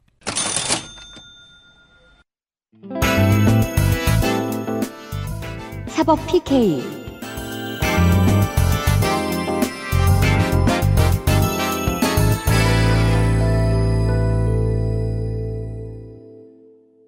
이렇게 법을 모르는 사람 입장에서는 이건 뭘로 보이냐면은 떡밥으로 보이네요. 떡밥. 뭐 그럴 수도 있죠. 네. 근데 다음번 재판부들은 잘 좀 봐달라 이 문제를. 네. 인성군에 이제 나머지 두 개의 행위가 있어요. 음. 근데 요거는 뭐 간단히 설명드리면 쌍용 자동차 추모 집회가 있었어요. 음. 추모 집회 있었고 거기서 민변 변호사가 거기 변호사들이 네. 거기 같이 갔다가 어 질서 유지선 관련해 가지고 경찰하고 신라이가 벌어져요. 음. 그렇죠. 그러면서 이제 체포 과정에 이게 뭐라고 하냐면 변호사들이 이제 어 여기 경찰이 이상한 짓을 하니까 현장금 체포하겠다. 가지고 변호사들이 네. 붙여가지고 신랑이 거짓을 많이 해서 상해가 있, 게 돼요. 네. 그러면서 이제 이 사람들이 이제 체포치상으로 기소가 됐어요. 음. 근데 이제 임성근이 어떤 일을 하냐면 2015년 8월 20일 날 음. 이 최창영 부장판사예요. 음. 이 최창영 부장판사가 원본 선고를 해요. 8월 20일 날 음. 선고를 하면서 양형유예 뭐라고 쓰냐면 피고인들의 피해자 그 경찰에 대한 분노와 공격적 태도가 나타난다. 피고인 이제 그 민변 변호사들이죠. 네. 체포 행위를 적법한 현행범 체포로 볼 수는 없지만 피해자의 직무 집행도 적법한 것으로 볼 수 없음은 마찬가지이므로 범행의 동기 경위에 참작한 사정이 있어 벌금형에 한다. 이렇게 선고를 했어요. 네. 그리고 그날 15시 50분경에 판결 원문을 등록을 하고 같은 시간에 이제 그 형사 공보관 이제, 이제 서울 중앙에 공보관이 있거든요. 공보관한테 판결문과 설문 자료를 보내줘요. 네. 이거 뭐 저 물어보는 기자들한테. 이건 다 통상적인 업무 처리 절차예요. 네. 왜냐하면 이제 이런 중요 사건에 대해서는 기자들이 물어보니까 음. 공보관한테 알려줘요. 네. 음. 이건 선고가 이미 지난 판결문. 음. 선고를 했죠 이미 네네. 끝났어요. 등록까지 해서 끝났어요. 네, 그건- 근데 16시 7분경에 임성근이 이제 이 판결문을 받아보고 음. 음. 공보관한테 판결문과 선고장을 배포하지 말고 잠시 보류하라고 그래요. 그리고 나서 부장판사한테 전화를 했는지 불렀는지 모르겠는데 판결문에 두세 군데 표현을 지적하면서 이 사건은 다양한 논란이 예상되어 양형의 이유 부분에 일부 논란이 있을 만한 표현이 있는 것 같다. 톤을 다운하는 게 어떻겠느냐라고 말을 해요. 다시 구분해 주십시오. 아. 이건 흔한 일이 아니죠. 네. 관리와 무관하죠. 아니 흔한 일 아니야. 있어서는 안 될 일이에요. 그러니까 직권 남용이요. 그러니까 이제 제가 동부법원에 근무할 때 예전에 네. 어떤 일이 있었냐면 이 판결문이 이제 그 선고를 하면 그 법원장이 공람을 하게 돼요. 음. 네. 선고를 했어요. 선고를 했어요. 음. 근데 이제 이 법원장님께서 시간이 남으셨는지 오타를 찾기 시작했어요. 판결문 오타를 네. 찾아서 직권 몇- 남용이에요. 또 찾다 보면 보여요. 저도 재판결문에 오타 찾은 거예요. 네, 아무튼. 네, 오타가 보여요. 네. 오타가 보이면 그거를 해당 판사한테 불러서 오타에 났으니까 수정하라고 네. 네. 알려줬어요. 저는 그때 그 연차가 낮은 판사였는데 네. 고참 판사들이 이거에 대해서 항의를 했어요. 오타도 찾지 마라. 찾지 마라. 네. 아. 왜냐하면 법원장이 내 판결을 들여다보고 하고 있다는 것 자체가 음. 뭐, 이 판- 이게 좀 어 이거 지금 내 법원장이 나를 보고 있는데 그렇죠. 우리가 지금- 압박이 될 수 아. 있다. 압박이 될 수 있고 제가 지금 두 시간째 이런 얘기만 듣다 보니까 너무 후회졌어, 사람들이. 예. 그 다음에 원래 법원장이 그러면 안 돼! 평소에 하던 말들에 따라서 음. 자기 판결이 법원장하고 다를 수도 있다라는 거를 직감적으로 알죠. 그렇죠. 아, 그러면 법원이 항상 보고 있다는 걸 알면 내 판결을 법원장에 싱크를 하려고 하는 수도 있어요. 음. 예, 자기 저 뭐냐, 편집이 된다. 그래서 그래서- 박판교 변호사님 현, 현임 시절에는 선배 판사들이 그 오타 항의를 찾은 했어요. 것도 네. 항의를 항의했어요. 했었. 아. 그래서 근데- 그, 뒤, 그 뒤로는 뭐 그 뒤로도 봤는지는 모르겠는데 판사한테 말하지 않아요. 어, 그 이게 뒤로는 상식의 세계군요. 예. 왜냐하면 법, 법원장이 특정한 어떤 회식 자리라든지 무슨 무슨 모임에서 연설을 한다든지 뭐 이러면서 자기의 평소의 정, 어떤 입장이나 음. 관점을 이야기할 때 판사들이 그걸 듣고 싱크를 할 수 있다니까요. 음. 그런 말도 하면 안 되고. 하면 안 예. 이게 그 판결이 끝나면 공람을 할 수 있는 건 이건 무슨 부장이나 형사수석부장의 권한이 아니라 이건 시민의 권리죠, 그냥. 그렇죠. 그러니까 판결문을 공개해야 된다. 판결문은 그냥 아무나 열람할 수 있어서 보는 거죠. 법원장이 공람하는 이유는 이제 기자들이 물어보고 나면 이럴 때 무슨 판결이 있었는지 정도는 미리 알고 있어야 되고 네. 또 음. 무슨 연락이 오면 뭐 이 정도까지 알 수 있는데 어쨌든 자기를 본다가 본다는 거를 판사한테 알리면 안 된다라고 해서 항의해가지고 결국 없어졌어요. 음. 아, 보는 것까진 괜찮은데 그걸 그런데- 불러가지고 지적하면 안 돼. 임성근 부장은 이미 선고가 끝났는 거를 영향의미에 논란이 있기 때문에 톤 다운해서 하라. 고쳐라. 내용까지 고쳐라. 심지어 배포하지 마라. 예. 홀드해라. 그래서 부장판사가 주식판사한테 이 임성근 수석수석의 취지를 전달하고 피고인들의 분노와 공격적 태도가 특, 별히 선차나 부분은 삭제하고 직무집행의 적법 여부를 이렇게 바꿔요. 계속하여 실랑이를 벌이는 과정에서 발생한 것으로 그 동기 및 경위에 관한 참작을 사정이 있다고 수정합니다. 뭐가 빠졌냐면 경찰의 직무집행도 적부광고로 볼 수 없음을 마찬가지라는 부분이 빠진 빠진 거죠. 거죠. 경찰의 잘못을 뺐다. 네. 그리고 신랑이라는 표현으로 신랑이라는 신랑이라는 표로 톤다운을 시킨 거죠. 아, 이거, 아니, 맞춤법만 틀려, 틀린 거 지적해도 난리가 나는데. 그러니까요. 그렇죠. 근데 이제 지금 그러면서 이제 주심판사가 이거를 16시 24분경 자 보시죠. 임성근한테 간 게 16시 7분이었는데 네. 16시 24분경에 원본 등록 취소하고 바꿉니다. 아, 시킨 대로 했어요. 네. 그리고 17시 1분 5시에 형사 공부하는데 그걸 다시 수정된 판결문과 설명장을 보내고 음. 형사 공- 공보관은 17시 18분경에 임성근에게 보냅니다. 그리고 임성근이 형사 공보관에게 잘 수정되었으니 그대로 회포해도 좋겠다고 이메일을 보냅니다. 그러면서 임성근 부장판사가 수- 부장판사한테 여기 최창영 부장한테 판결 정리를 수고했다. 비교도 잘 정리된 것 같다라고 하죠. 이거 마치 상사한테 결제 받아서 지금 판결문을 쓰고 있는 거죠. 그게 말도 안 되는 말을 지금 계속 드리고 말도 안 있는 되는 거예요. 거예요. 말도 안 되는 거. 근데 이거를 지금 하고 있는 거죠. 어. 이걸 지금, 이것도 청와대 관심사항 중에 하나인데, 아, 형사 공보관이 이걸 처음에 보낸 다음에 1시간 40분 만에 문제를 해결해냈습니다. 그렇죠. 청와대든 법원 행정처든 대법원이든 입장에서 봤을 때 임성근은 매우 유능한 사람이네요. 유능한 사람이죠. 음. 그래서 근데 이 최창현 부장판사는 2017년 2월에 고등부장 승진합니다. 아 결론이 항상 그렇게 일관성이 네, 있- 아까 제가 말씀드렸죠. 이게 이것 때문에 승진한 건 아닌데 이걸 안 예. 승진은 했으면 했습니다. 승진 못했을 겁니다. 어, 이건 굉장히 좋은 예, 관용꾼이에요. 예. 나도 법 좀 배울 걸. 저렇게 말하면 욕은 안 먹어 어딜 가서도. 네. 그러니까요.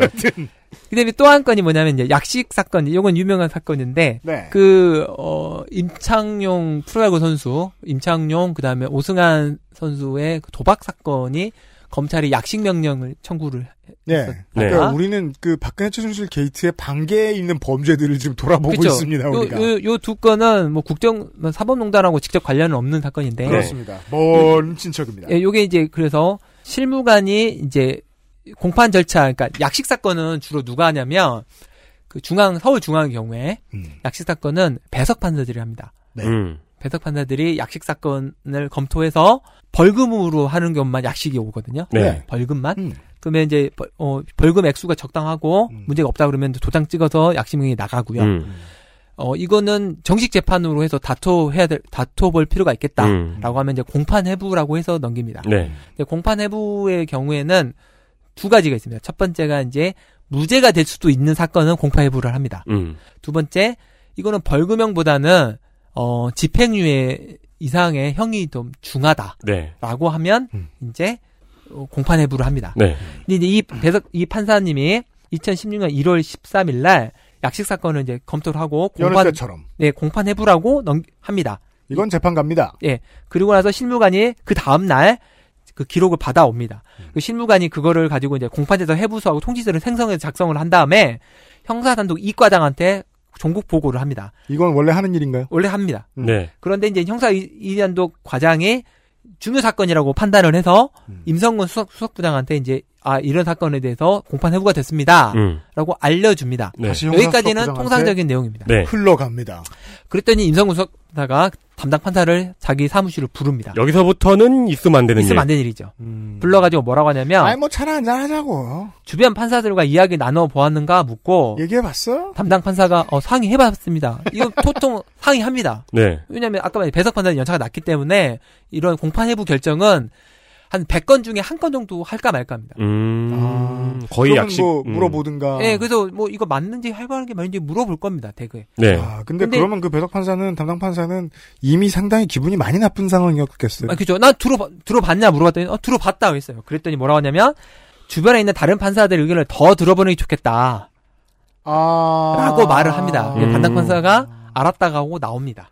아, 기분 너무 나빴겠네요. 나쁘죠. 공판 해부하지 말란 근데 얘기잖아요. 이제 이 담당 판사 배석 판사였기 때문에 임성근 부장하고는 연차 재판 연차가 20년 이상 차면은 음, 그렇기 그렇죠. 때문에 네. 함부로 뭐라고 할 수가 없는 그렇죠. 상황이죠. 눈치가 그렇죠. 아니 지금 그 그러니까 쉽게 말하면 소위가 지금 중령급 떨어 중령급이 불러가지고 소위가 음. 중력급 나이도 이 정도 되면 별입니다. 별. 별인가요? 네, 검사 그러니까 법- 법원장 고등부장 그러니까. 연차로 할 것 정도니까. 같은 무슨 뭐 말년 대위가 사단장한테 불려가서 네. 대위가 예. 그래서 이걸 다시 해오라는 소리를 듣는데 판사는 다시 해오라는 소리를 듣는 직업은 아닙니다. 원래 들으면 안 되죠. 절대로 근데 네. 그래서... 그런 말을 들었고 제가 지금 왜 지금 말씀을 끊었냐면 지금 몇 가지의 사건들을 쫙 둘러보니까요. BH가 청와대가 아무리 관심을 많이 가지고 있다고 해도 청와대가 먼저 내려주는 게 아니에요. 법원 내에서 이걸 봤더니 청와대가 심기가 불편하시겠네라고 생각해서 먼저 눕는 풀이 있는 거예요. 그렇죠. 근데 이제 그래가지고 결국 담당 판사는 동료 판사 이야기 더 들어보고 시킨 대로 해야 됩니다. 예, 그래서 이제 이게 도박죄의 경우에는 그러니까 상습 도박 말고 음. 네. 일반 도박은 형법상 벌금밖에 없어요. 그럼 사실 물어볼 것도 없네요. 네. 그 음. 물어볼 거 없어요. 실은 근데 문제는 임성근 부장은 아마 이후 말을 했을 때는 그 내용을 몰랐을 거예요.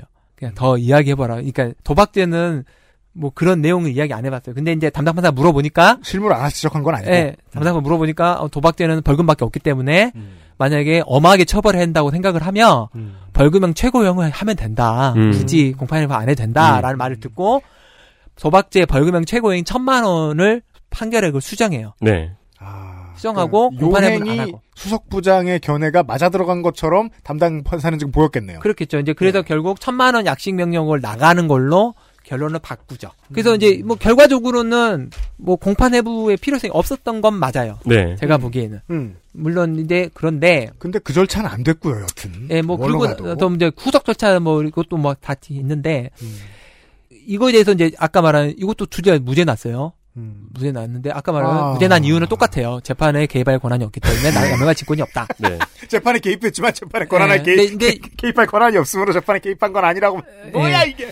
근데 요거에 대해서도 아까 말한처럼 위법한 행위라고 판단을 해요. 뭐냐면 그 판결문 이미 등록이 됐는데 음. 이미 끝났는데 그거를 수정하다로 하는 거는 재판에 공개부채는 위법 위헌 행위다라고 판단을 하고 네. 위헌 행위다. 약식 명령 부분에 대해서는 재판 관여 행위로 볼 여지가 있다라고 해서 약간 완화된 판단을 해요. 음. 왜냐하면 아까 말한 것처럼 이제 벌금형밖에 없기 때문에 통상적으로는 공판 해부는 하지 않아요. 네, 네. 문제는 아까 제가 말했잖아요. 오타를 집어내는 법원장도 문제가 있다고 했다고 봤기 네. 때문에 음. 이 내용도 지금 문제가 있어요. 그렇죠. 그렇죠. 왜냐하면 지금 이제 이 두 개 사건은 가소다세아는 발전기가 어디 있는지 알았어요, 우리가. 그렇죠. 청와대, 임종원이었어요. 네. 음. 근데 요 사건은 발전기가 누군지 몰라요. 네. 그렇죠. 임종원 임, 임성근 부장판사가 자가 발전한 거예요. 그렇죠. 그렇죠. 근데, 충신이죠. 근데 뭐로 인해서 자가 발전한지를 알 수가 없어요. 그러니까 어쨌든 간에 근데 이 사람은 기본적으로 에티튜드가 약간 문제가 있다는 점을 지적을 하는군요. 그렇죠. 근데 이제 문제는 자기 생각이 문제지 아닐 수도 있거든요. 어, 네. 근데 그거를 막 집어넣는 거예요, 막. 음. 개입을 하는 거예요. 그죠. 이걸 그대로 두면 이런 부장급들이 늘어날 거라고 예측하는 게 타당한 추측이에요. 타당하죠. 법원은 망해요 그러면. 그래서 임성근 부장판사는 마지막 건 약식명령 관련해서는 징계를 받았어요. 징계? 예, 요 한 건에 대해서 한 건. 네. 그 약식명령에다가 회부하는 거를 개입했다는 거에 대해서 음, 징계를 음. 받았는데 네. 그때 자기가 뭐라고 하냐면 자기는 조언을 했지 재판관이 한 게 아니다. 근데 조언과 참견의 차이는 뭐냐면 조언은 상대방이 원하는 때 하는 게 조언이고 네. 상대방이 원하지 않는 말을 하는 건 참견이에요. 그렇죠. 인생의 가장 중요한 조언입니다, 청취자 여러분. 묻지 않은 질문에 조언하면 안 됩니다. 네. 묻지 않은 사람한테. 그건 참견이에요. 음. 그리고 재판에 참견하는 게 재판 관여예요. 명쾌하네요. 어 그렇네요. 이건 네. 뭐 테스 형도 울고 갈 만한 명쾌한 논리네요. 그렇습니다. 근데 이제 이분은 제가 보기엔 이 형사수석의 임성근 부장의 그 행위는 정말 괴이하고 도저히 있을 수 없는 일이에요. 하면 안 된다 이건. 이분은 위헌이다. 절대 법원에 있으면 안 돼요. 근데 그것도 법원에 제- 있잖아 지금. 네. 있죠. 네. 그것도 재밌네요. 이 임상권 형사수석도 어쨌든 간에 판사를 오래 한 사람이잖아요. 오래한 사람이죠. 그리고 정말 걱정되는 건 이분은 아마 본인 말에 의하면 수많은 선배들의 조언을 받고 재판한 것 같아요. 그렇죠. 그러니까 그러니까 제가 그렇게 자기도 했겠죠. 네, 제가 소름 끼친다는 게 그 부분이에요. 박한규 변호사님은 판사 시절에 있을 때 위에서는 오타도 수정하면 안 되는 분위기를 알고 예. 판사를 하셨는데 이 사람은 그럼 어떤 분위기에서 그 오랜 시간 판사를 했느냐 하는 오랜 거죠. 시간 동안 선배의 조언을 받아서 재판을 했을 가능성이 있어요. 그러니까 눈에 띈 바퀴벌레 한 마리는 수천 마리를 의미하잖아요. 예. 그리고 심지어는 이 사건이 딱 터졌을 때 자기는 조언이지 참견 재판관이 아니라고 막 함견하잖아요. 음, 음. 뭐 여기서도 마찬가지예요. 무죄 받고 엄청 신나했어요. 음. 근데 이분은 저- 절대 하면 안 돼요. 그리고 또 이분은 정말 위험한 게 뭐냐면 법원에 있잖아요. 그럼 옆에 판사한테 자꾸 조언을 할 거예요. 어떤 동기에서 조언하는지도 몰라요. 음. 그냥 자기 평소에 신문 보다가 이 사건은 이렇게 가야 되는데 왜 이렇게 하지? 어, 그렇죠. 그러면서 막 조언을 할 거예요. 네, 이 사건에. 네, 뭐. 네. 그럼 위험해요. 이런 사람은 가까이 하면 안 돼요. 이게 마치 그 개교회주의처럼 정말 이 비슷한 건데 독립을 완전히 보장해주면 겁나 잘하는 곳이 있고 겁나 못하는 곳이 있다는 상정도 해야 됩니다. 재판에 재판관의 독립성을 보장해준 다음에 충분히 보장해줬더니 독립성을 보장하지 말아야지 하는 쪽으로 발전하는 판- 재판관도 있을 수 있다는 걸 확인하는 중인 거예요. 음. 우리가 이 사법농단을 통해서 이분은 제목에는 반드시 탄핵돼야 돼요. 판사로서는 네. 가지면 안 되는 오지랖을 갖고 있는. 오지랖이라고 말하기 정도도 좀 민망한 게 이분은 불법이에요. 그냥 다 불법이고 다 위헌이고 음. 네.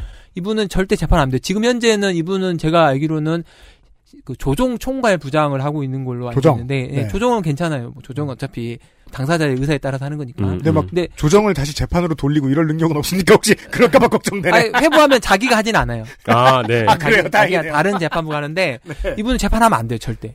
이분은 재판하면서 또 다른 사람 조언 들을 거 아니에요. 어, 어, 어, 그렇죠. 네. 예, 네. 막뭐 자기가 원하지 않는데 누가 뭐라 하면 아 조언이구나 그러면서. 음, 음. 그리고 또 우리가 검찰을 보면서 구- 두려워하고 걱정하는 부분 중에 하나가 충성을 엄청나게 하는 조직이다가 충성할 곳이 없어졌을 때 어떻게 변하는지를 우리가 여실히 보고 있거든요. 자신들이 충성을 하던 그 윗선처럼 굴기 시작합니다. 음. 보고 자란 건 엄마 아빠밖에 없으니까. 네. 어, 이 판사들도 자유를 보장해주고 그냥 작은 견책으로 내버려두고 계속 판사하게 하면 본인이 권력이 될까봐 걱정스러운 거죠. 그게 제일. 음.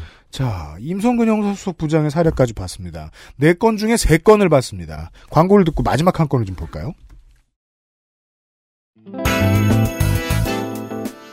XSFM입니다.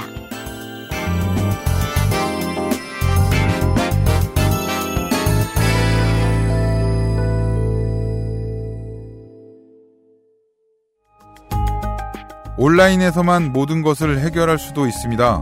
컴스테이션 이달의 PC 마음에 드는 사양이 나왔다면 바로 액세스몰에서 결제하세요. 주식회사 컴스테이션 오랜만에 엄마 보고 왔더니 마음이 짠하더라고.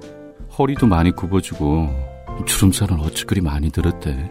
그래도 전에는 머리숱은 많았었는데 지금은 그마저도 휑한 느낌인 거야. 엄마, 아들이 잘 챙겨드리진 못해서 죄송해요. 이제부턴 그중 하나만이라도 제가 챙겨볼게요. 그, 그거 있잖아요. 그거. 말할 수 없는 고민 직접 확인해 보세요. 데일리 라이트 맥주 효모. 자, 돌아왔습니다. 사실 저라고 뭐 법원에 대한 깊은 이해가 어디 있겠습니까? 어, 많은 청취자 여러분들도 당연히 그러실 것이고 기자들도 잘 몰라가지고 박판규 변호사한테 전화해서 처음부터 다 알려달라 그러는데 네. 누가 얼마나 알고 있겠습니까? 그래서 다른 정치 조직 혹은 검찰에 대해서 이제까지 들으셨던 보도나 논평 내용하고 법원에 대한 이야기가 겹쳐 들리실 수 있어요. 그게 제일 위험합니다. 법원은 검찰이랑 정반대의 성격을 가진 조직입니다. 검찰은 한 마리의 지네처럼 움직인단 말이에요. 다들 동일한 다리로. 물론 그것도 정치 관련 수사를 하는 사람들의 한할 따름입니다. 대부분의 검사들은 아까 그 저 박판규 변호사 박판규 변호사의 본인의 경험처럼 터치 안 당하고 수사해요. 자기 방에서 자기 수사관들하고 자기들끼리만 다 합니다. 네. 어쩌다가 부장이 변 로펌의 대표 변호사처럼 어시스트를 해줘요. 이렇게 알아보면 더 편하지 않을까 정도 의 얘기를 해줘요. 음. 그게 답니다. 정치 검사들만 다르게 하죠. 그 내용이 비밀의 숲 원의 내용이었죠. 아 그런가요? 근데 이 정치 검사들의 이미지가 일반 대중이 갖고 있는 검찰 조직 전체의 이미지라서 검사들이 욕을 더 먹고 필요 이상의 욕을 먹고 스트레스를 많이 받는 거란 말이에요. 네. 근데 법원은 원래 그것도 아니고 헌법의 정신상 모든 공화정의 패턴상 돌아가는 패턴상 모든 법관은 이렇게 터치당하는 거 아닙니다. 그렇죠. 이제 두, 두, 두 시간 내내 떠든 모든 경우 있어서는 안 됩니다. 네. 절대 안 됩니다. 이거는 아까 말했처럼 이제 사후 보고도 안 되는 건 당연하고 음. 사전적으로 내려오는 것은 정말 있을 수 없는 일입니다. 이러면 판결이 매관매직의 대상이 되는 겁니다. 지금 이 상황처럼. 네. 그리고 아까 말한 임성근 부장 판사의 경우에는 뭘 원인으로 갑자기 이 사람의 발전기가 돌아갔는지도 몰라요. 그렇죠. 그렇죠. 그러면 정말 모든 사건에 개입할 수 있어요. 그게 이제 변호사님의 이제 선배들이 오타 지적에 항의한 이유가 네. 오타를 지적한 것 자체가 잘못되었다는데 거기서 항의한 이유가 다음에 뭘 지적하려고 오타를 지적하느냐 인 있죠. 거잖아요. 예, 이런 그것도 지적이 확대가 되면 절대 안 된다. 절대 안 된다.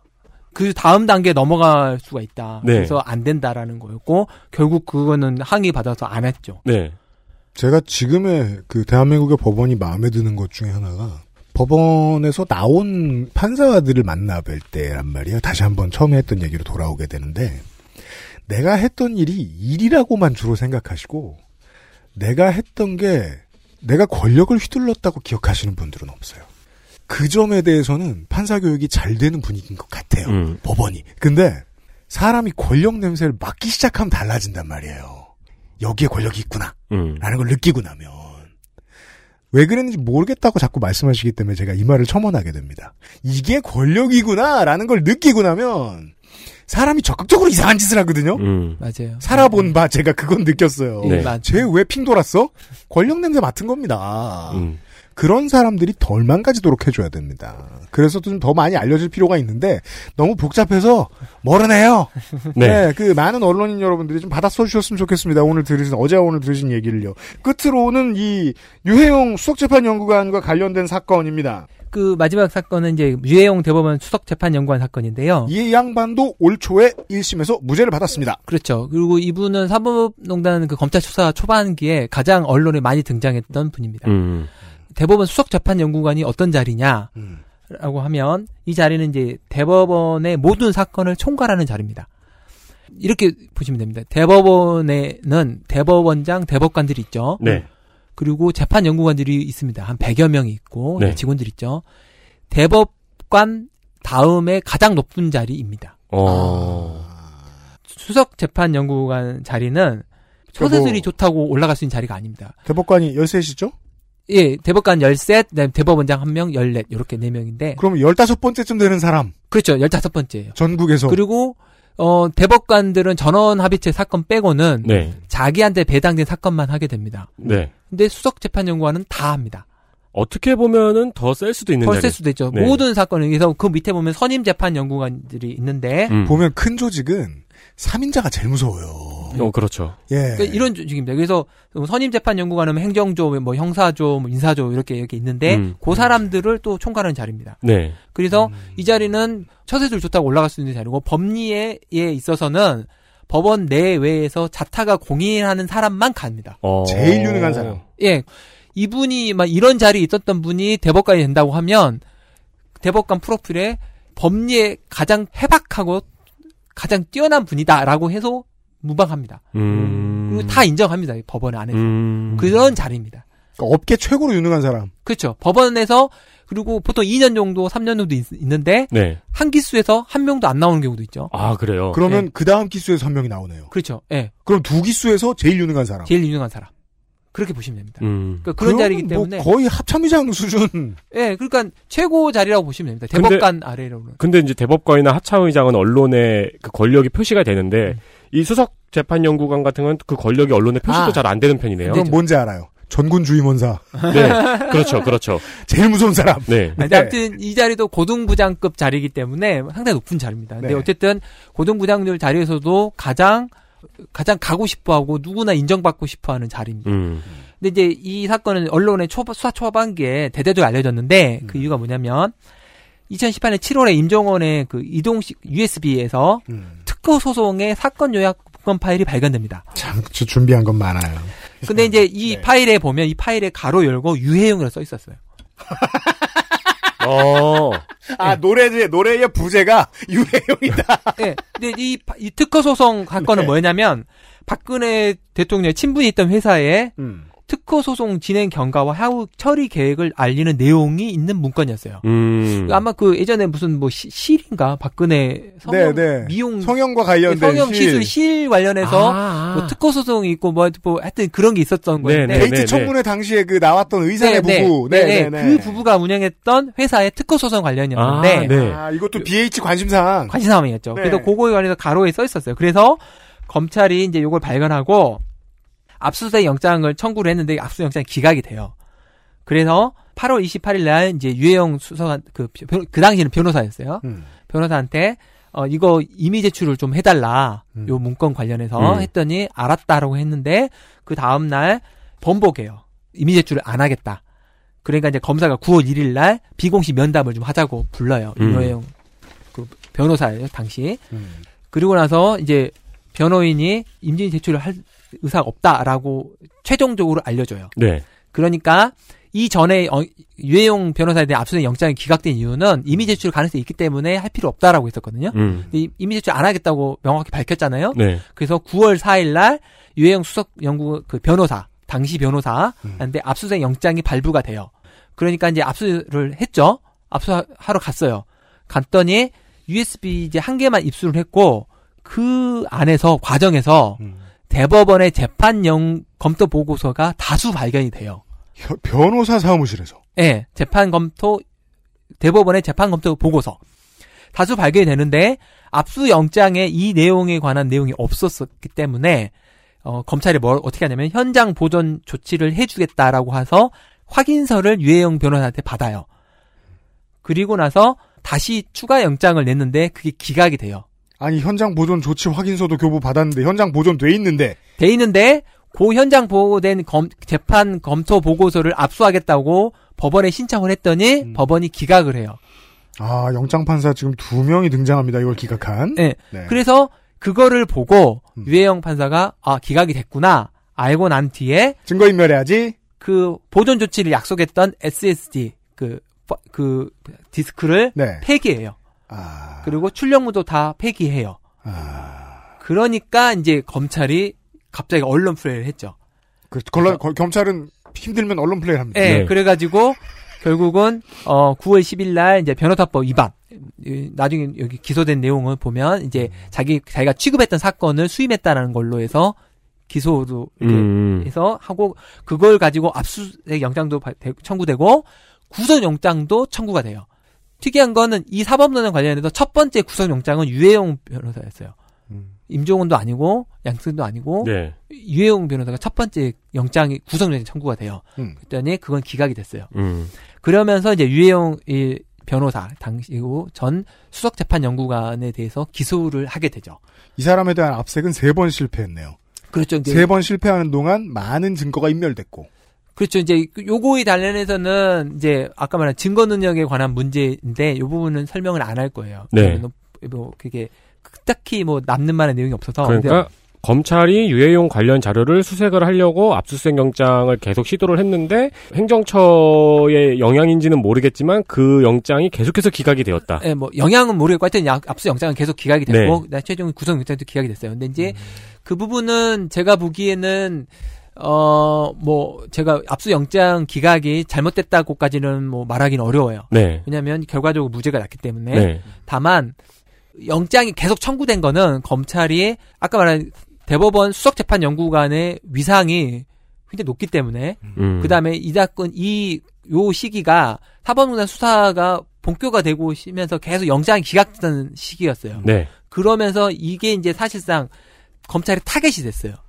그렇죠. 음. 예, 타겟이 돼가지고 아, 법원에 대해 뿔났다 확실히 예, 뿔났고 검찰은. 그 중에 뭐 자잘한 사람에 대해 영장 청구하거나 기각된 거를 알리면 사람들이 잘 모르니까 네. 급이 있는 사람의 영장 청구가 기각됐다라고 해서 이제 언론을 해서 쭉 퍼쳐요. 아 그렇군요. 네, 그러면서 이제 첫 번째 구속영장 이분에 대해서 발, 발부가, 그러니까 영장이 청구가 되는 거죠. 음. 그것은 뭐 검찰의 생리와도 연관이 돼. 그렇죠. 이제 그러면서 이제 그 기소 내용은 뭐냐면 박근혜 그 특고 소송 관련한 문건을 작성하면서 재판 정보를 외부에 누출해 유출했고 공무상 비밀 누설했고 또 이거를 작성하게 시켰다. 그래서 직권 남용이다. 요거 하나. 그렇죠. 그다음에 재판 검토 보고서 여러 건을 어, 외부에 가져가서 공공 기록물 유출 뭐 하여튼 그런 거. 음. 변호사면 일반인인데. 예, 일반이고 그다음에 그 개인정보 위반 음. 이런 걸로 기소됐고 그다음에 그 중에 한 건은 자기가 히- 총괄 그러니까 아까 말한 수석재판연구관 시절에 담당했던 사건을 변호사가 담당했다라는 걸로 기소가 되는데 이게 네. 뭐냐면 판사 출신 변호사는 변호사로 나오면 1년간 자기가 퇴직 후 전 1년 동안 근무했던 법원의 사건을 담당할 수 없어요. 어. 네. 수임하면 안 돼요. 법원 어. 1년간. 전체에. 네. 아니, 아니요. 자기가 있었던 법원의 네. 사건을 1년간 안 돼요. 그러니까 퇴임한 판사였던 변호사는 퇴임하고 예를 들어 그 판사가 뭐 서부지방 법원에 있었다면은 네. 있었다. 서부지방 법원에서 뭐, 처리하는 모든 사건을 사건을 1년간 수임할 수 없어요. 음. 만약에 서부와 중앙에 두 개, 1년 동안 두 개, 뭐, 중앙에서 이틀 근무하고, 서부에서 뭐 음, 1년, 뭐, 네. 363일을 근무했다. 네. 그러면 중앙과 서부 사건을 1년간 수임할 수 없어요. 둘 다. 네. 예. 최소한의 안전장치군요. 그렇죠. 그게 하나 있고, 또 뭐냐면, 자기가 취급한 사건은 기간에 한간없이 수임할 수 없어요. 아 영원히 예, 내가 했던 사건은. 네. 첫 해부터 마지막 해까지 내내. 예, 절대 안 돼요.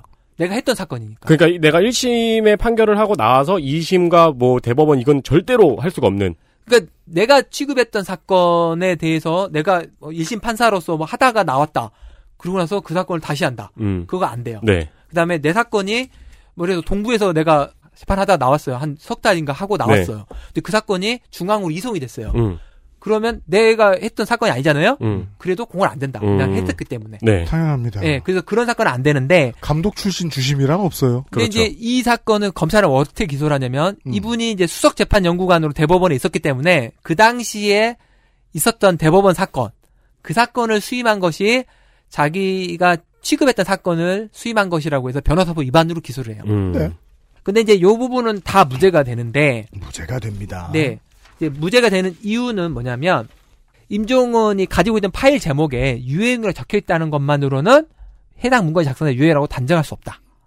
그날의 기분이 아침에 이러다 보니 떠오르는 게 유해용이라. 아니 그러니까, 그러니까 오늘 이 파일의 성질이 딱딱하지 않고 유하다 해가지고 유해용 음. 네. 그리고 또 그 내용상으로 보면 음. 그 유해용이 직접 작성했다기보다는 검찰의 기소 내용도 어떻게 되냐면 선임 재판 연구관한테 지시를 해서 작성을 하게 한 다음에 임종원에 전달했다는 내용이에요. 음.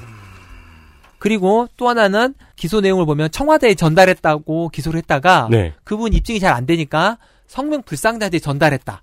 임종원이. 네. 음. 이렇게 돼 있어서 제가 보기엔 기소가 좀 부실해요. 아 청와대한테 보냈다는 걸 검찰이 입증하는 걸 실패했다. 실패했죠. 음. 협회에서 결국은 처, 음에는 청와대로 했다가 안 됐다고. 이러면 판결이 유해저용. 그렇죠. 네. 그 다음에 재판 검토 보고서는 아까 말했처럼 영장 이 기각되는 바람에 말속 삭제가 됐어요. 네. 다 폐기됐어요.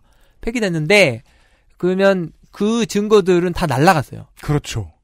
다 날라갔고 남은 게 뭐냐면 화면을 캡처한 게 있었어요. 음. 재판 연구 보고서가 뭐뭐뭐뭐뭐가 화면을 이제 압수수색 당시에 사진을 찍어놓은 게 있어요. 네. 음. 목록이 있는데 그거는 증거로 쓸 수 없다라고 해서 그것도 무죄가 됐어요. 네, 다. 음. 그다음에 뭐 절도라든지 이런 것도 있- 있었는데 그런 것도 다 처분 권한이 넘어갔기 때문에 뭐 행정처 물건이 아니다. 네. 예. 라고 해서 다 무죄됐고 그다음에 변호사법 위반 부분은 이분이 이제 총괄만 담당했기 때문에 이 사건을 직접 취급했다고 볼 수 없다라고 해서 무죄가 됐어요. 음. 음. 수석 재판 연구관이 봤던 총괄했던 사건은 음. 평소의 원칙에서 알고 있는 재판장으로 들어갔던 것, 배석했던 것과는 좀 무관하다라고. 그렇죠. 뭐, 예, 약간 그런 면이 있어가지고 음. 이 부분도 다 이제 무죄가 됐는데 뭐 이제 이 부분은 뭐 제가 보기에는 잘 모르겠어요. 사실 인정에 관한 부분이에요. 어떤 게 사실 인정이 됐고 네. 주변 인정이 빠져 있고 이 사건에서 가장 문제가 되는 부분은 뭐냐면 재판 검토 보고서를 퇴직 변호사가 갖고 있었다는 거예요. 줄고 나갔다는 거. 나갔다는 거예요. 이게 왜 문제가 되냐면 대법원에는 그러니까 일단 이걸 설명을 드리려면 재판 검토 보고서 뭔지 설명을 드려야 돼요. 그게 뭐냐면 대법원은 작년에 보니까 재판 그 이- 어, 연간 처- 접수 건수가 작 2019년 기준으로 44,328건이에요. 네. 대법원 접수되는 게. 네. 그 처리되는 게 한 해에 42,000건이에요. 네. 그럼 42,000건을 처리를 했다는 거죠, 1년에. 음. 대법관은 12명이 재판 업무를 담당해요. 음. 아까 말한 한 명은 행정처장이기 때문에 실- 나- 평소에는 재판 안 해요. 네. 그 다음에 대법원장은 평소에 재판 안 해요. 음. 그 12명이 재판하는데 어떻게 하냐면, 4명이 한 조가 돼가지고 3개 부가 재판을 해요. 음. 한 부에 4명이 이제 대법관이 있는데, 그 4명이 만장일치가 되면 그 사건은 그 소부에서 결정이 끝나요. 네. 근데 만약에 의견이 달라지면 전원합치로 보내요. 음. 그러니까, 이론상으로는 4명이 한 사건을 다 들여다봐야 돼요. 네. 음. 그 의견이 일치해야 결론을 내리죠. 네. 네. 근데 통상적으로는 주심 법관, 대법관이 있고 그 사람이 불가불로에게 이 사건 이렇게 해서 하면 됩니다. 그러면 나머지 사람이 아 그런가 봅니다. 그리고 동의해서 끝나요. 네. 그러면 12명이 4만 2천 건을 1년에 처리하는 거예요. 네. 나누면 각 대법관이 한 어, 형식적으로는 한 부에서 14,000건 정도를 처리해야 되고 음. 네. 14,087건. 예. 그리고 그다음에 이거를 뭐 주심 1년이면 뭐 하루에 보통 한 50건 정도를 처리해야 돼요. 음. 평일에 250일을 쉬지 않고 계속 일한다. 국경일을 빼놓고 판단해도 네. 하루에 56건 348건을 56.348건을 본다고 지금 계산이 나옵니다. 그렇죠. 근데 제가 아까 이 판결문 하나가 100페이지에서 60페이지 정도 된다 했잖아요. 네. 판결문만 네. 속독의 왕도 이건 못하죠. 불가능해요. 그렇죠. 절대 다 못 봐요. 네. 그래서 어떻게 일을 하냐면 재판 연구관들이 한 100명 있어요. 음. 음. 재판 연구관들이 100명이 이거를 매일 한 건씩 봐요. 음. 그러면 대략 맞아요. 네. 한나라 사건은 두 건씩 다 하고. 겁나 읽는 사람들이 있군요. 계속 아래에. 있어요. 네. 근데 이거는 뭐 판결 기록도 봐야 되고 판결문도 봐야 되고 항소심 기록도 봐야 되고 엄청 두꺼워요. 네. 두꺼운데 그걸 이제 매일 봐요. 음. 그래서 이분들이 재판 검토 보고서를 써요. 이 사건은 어떤 내용이고 어떤 그 쟁점이 뭐고 뭐인데 이제 관련 판례를 보면 이건 이렇게 결론이 나야 된다. 음. 이렇게 하는 게 재판 검토 보고서예요. 그럼 대법관은 그 말을 믿어야지 다른 수가 없네요. 그렇죠. 이제 자기가 믿고 봤는데 이상하면 이제 기록을 갖고 오라고 해서 보기도 하죠. 음. 근데 어쨌든 이 보고서가 사실상 상당히 의존하게 돼요. 네. 이걸 의존하지 않으면 대법관이 일을 할 수가 없어요. 일을 할 수, 물리적으로 불가능하니까요. 근데 이제 이거를 한 번 딱 들어오면 한 3, 4개월 안에 재판 보고서, 보고서 한 번- 한번 작성이 돼요. 네. 작성이 되고 뭔가 문제가 있으면 심층적으로 넘어가게 돼요. 음. 그래서 심층내는 이제 여러 사람들이 모여서 뭐 하는데 이 재차- 재판 검토 보고서는 대법원에 사건이 올라가면 어떤 사건은 3, 4년씩 가요. 음, 네. 그러면 이 지금 유행 재판 그 변호사가 가지고 간 재판 보고서에는 선고가 안 된 보고서도 있을 거예요. 아, 기간상으로. 예, 기간상으로 선고가 안 된 보고서 있을 수도 있어요. 네. 많이 있었으면 분명히 있었을 거예요. 그러면 이거는 법 그 재판의 심증을 알고 있는 상태에서 변호사를 하고 있는 거예요. 그렇죠. 수석재판연구관은 평생 어차피 명도 남은 게 얼마 없을 텐데 변호사 기업을 안 하는 게 맞을 것 같은데요. 음. 저는 네. 그게 맞을 것 같아요. 왜냐면 대법원에 올라온 사건은 다 연간 사건이 되는 연금 거잖아요. 연금 연금 좀잘 되죠. 주고 근데 어차피 그 이제 한 명인데 네. 이 재판 보고서를 가지고 있다는 것 자체가 그러니까 완전히 끝난 사건은 뭐 그럴 수도 있다고 쳐요. 어차피 그 재판 연구 보고서의 결론이 판결문에 나오기 때문에 네. 음. 판결문으로 공개가 되고 그런데 판결이 안 된 사건의 재판 연구 보고서가 있었다면 네. 이 사람은 미래를 알고 있는 사람이 되는 거죠. 그렇죠. 절대 무적이 돼요. 네. 그리고 아까 말처럼 대법원에서 나온 지 1년이 넘어가면 대법원 사건을 수임할 수 있어요. 네. 그러면 대법원에서 체- 체류된 사건에 결론을 알고 있는 상태에서 그 사건을 수임할 수 있어요. 그렇죠. 소문은 귀신같이 나죠. 저 사람 저거 들고 아니라 있다고. 법조계에선 다 알죠. 네. 그렇죠. 예, 그래서 문제예요. 이 검토 보고서를 갖고 있었다는 게. 음. 아니, 수능 답안을 아는 기- 강사 아니에요. 그렇죠. 어. 그러니까 그래서- 저기죠. 출제위원하고 같이 합숙했던 사람인 거죠. 그렇죠. 음. 네. 합숙했는데 아직 시험을 안 봤어. 네. 근데 그 사람이 나와. 근데 문제는 4년 전, 3년 전에 다 냈어. 뭘 지금 주저하고 있고 뭘 다루고 있는지를 정확히 아는 사람이에요. 이 음. 검토 보고서를 갖고 있다는 것 자체가. 네, 네. 그러면 이제 이- 이게 그- 결국은 정관예와 연결되는 거죠. 그렇죠. 그렇죠. 예. 아, 이 사람은 알고 있는 사람이고, 심지어는 내용도 아는 사람이 대법원의 사건을 수임해서 하게 되면, 완전히 불공정의 게임이 되는 거죠. 음. 음, 야, 아, 이건 실무의 측면에서 봤을 때는 사실상 사법농단 농단의 끝판왕 같은 사례가 되어버립니다. 결과적으로는 이 재- 재판 검토 보고서에 뭐가 있는지 몰랐기 때문에 알 수가 없어요. 적어도 이제 제가 이걸 설명드린 이유는 이 내용을 어쨌든 우리 판결문 통해서 알았잖아요. 음. 이런 내용을 알았기 때문에 제 생각엔 대부분 재판 연구관들은 적어도 한 5년 동안은 대법원 사건을 맡으면 안 될 것 같아요. 그러게요. 그러게요. 네. 왜냐하면 그 안에 다 알고 있거든요. 재판 연구관들은 검토 보고서 다 볼 수 있어요. 음, 음. 다른 사건이죠. 또 왜냐하면 자기 사건에 도움이 되면 그 보고서 인용해야 되기 때문에. 네. 1, 2심 안치는 별건들만 수임할 수 있도록 해야 되겠네요. 음. 그렇죠. 그러니까 그래야 되죠. 만약에 그래서 요거는 요, 요 사건의 가장 핵심은 실은 재판 검토 보고서예요. 음. 근데 이 부분은 이제 그 내용을 잘 모르면 이게 왜 문제가 되는지 알 수가 없죠. 네, 네. 그래서 요거는 사법농단건에 약간 무관한 내용이긴 한데 그러니까 대한민국 정관 예우의 왕이네요. 그렇죠. 네. 근데 부수적으로 얼마든지 벌어질 수 있는 문제라고 봐야 될 것 같아요. 그렇죠. 그리고 대법관들도 마찬가지예요. 대법관들도 똑같이 이런 문제가 발생해요. 음, 사건, 사건이 네. 그렇겠죠. 길게 가는 거는 뭐 1년은 우습게 넘어가니까. 우습게 넘어가고 뭐 아무 이유 없이 한 뭐 4년 한 5년 지난 경우도 그러면 처음부터 전략을 짤 수도 있겠네요. 그 사람이 퇴임하고 1년이 지난 데가 언제쯤이니까 사건을 질질 끌자, 재판을. 기업들은 그거 하고 있을 수도 있어요. 예. 대법관 누구 어, 미리 로비해 네. 놓자. 그렇죠. 뭐 어쨌든 뭐 그거를 내용을 알면 충분히 이용하려고 하는 사람도 있겠죠. 음. 어쨌든 이제 이- 요, 요 사건은 그 내용이 가장 중요하고 그 내용은 뭐 제가 보기에는 판결 자체는 뭐 다른 내용을 설명드리기 좀 그렇고요. 이게 이제 이제 네 개 판결 다 설명드렸어요. 그렇습니다. 네. 근데 이제 이걸 하면서 제가 정말 아, 참담하고 이게 이- 이- 정말 죄송하다는 말을 계속 드리고 싶은데 이 사법농단과 관련해서 법원에서 어떤 사과를 했는지 좀 찾아봤어요. 음. 찾아봤더니 이제 김영도 대법원장이 2018년 5월 31일 날 3차 보고서가 나온 이후에 사과한 내용이 있어요. 그 내용이 뭐라고 돼 있냐면 존경하고 사랑하는 국민 여러분, 법원의 재판에는 누구도 부정한 방법으로 개입할 수 없다는 최소한의 믿음을 얻지 못한다면 사법부는 더 이상 존립의 근거가 없고 미래도 없습니다. 저는 대법원장으로서 사법부 구성원 모두와 함께 그 믿음을 회복하기 위해 할 수 있는 모든 일을 하겠습니다. 이렇게 말씀하셨어요. 네. 이 지금 네 건의 판결 중에 유해용 판결 음. 빼고는 이거는 사- 영장 개입 사건이나 형사 사건에는 개입에 관한 그러합니다. 그 법리에다가 논리 뭐 법리는 뭐 논리인데 음. 이게 무죄가 된 것까지는 뭐 저는 뭐, 뭐 그럴 수 있고 저럴 수도 있는데 여기 인정된 사실을 보면 처참해요 정말 그 처참하고 이- 이게 지금 이 담당 그 피고인들은 다 현직 법관들이에요 네. 이 여섯 건 다 음. 그리고 기소 안 된 사람도 현직 법관이고 네. 음. 근데 이분들이 이거 당연히 할 수 있는 일이라고 말하고 있는 것 자체가 너무 창피해요. 음. 그리고 무죄를 받았다고 해도 절대 그렇게 희낙낙해서는 안 돼요. 이 말도 안 되는 일을 하고 있는 거예요. 네. 그리고 이 부분에 대해서 저는 대법원이 아까 말했죠. 법리가 결론이 이상하면 법리가 이상한 거예요.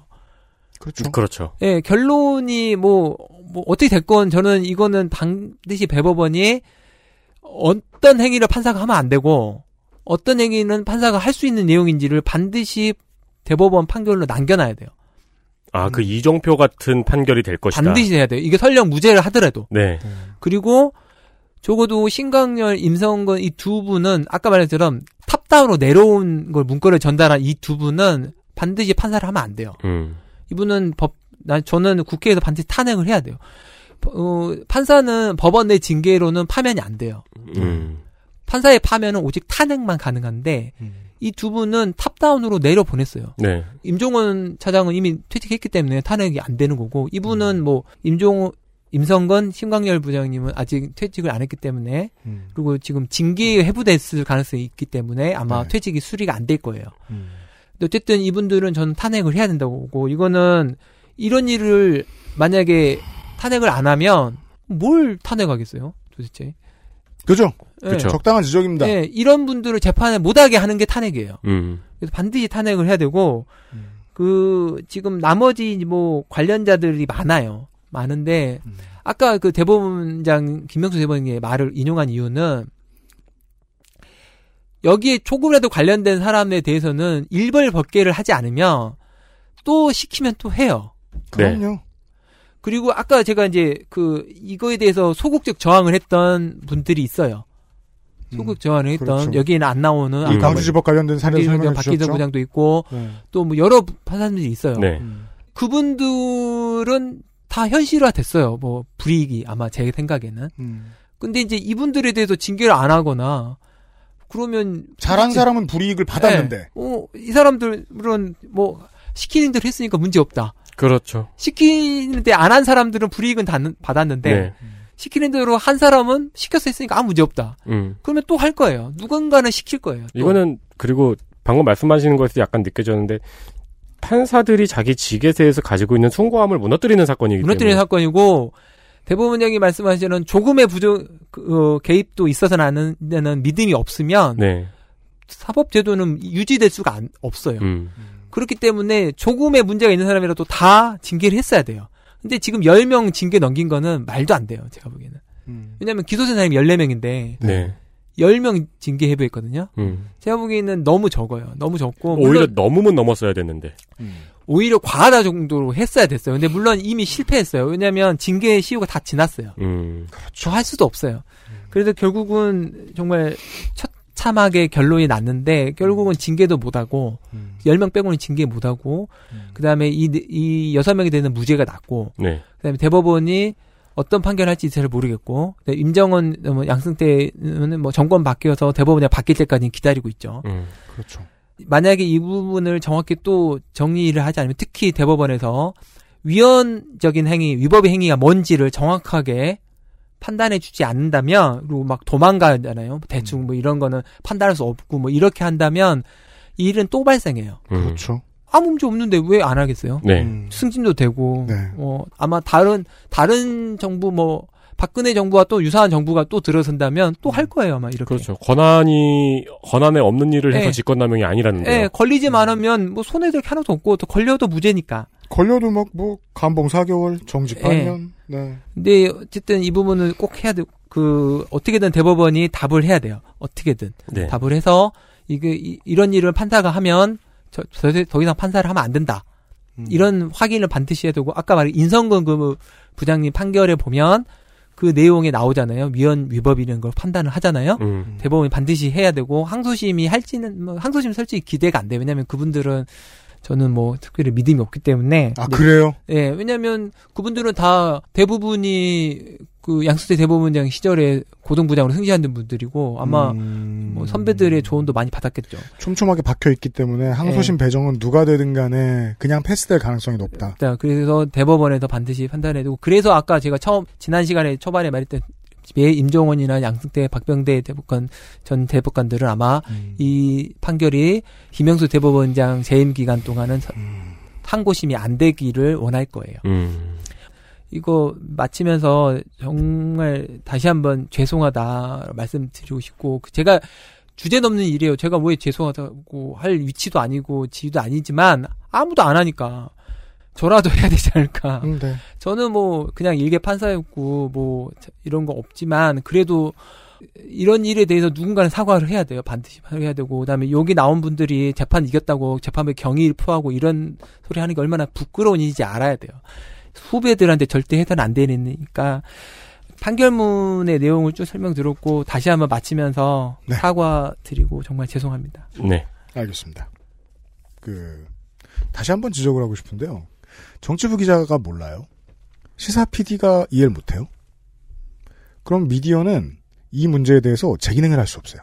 음. 알려주지 못하니까. 네. 미디어가 중요성을 얘기를 안 해요.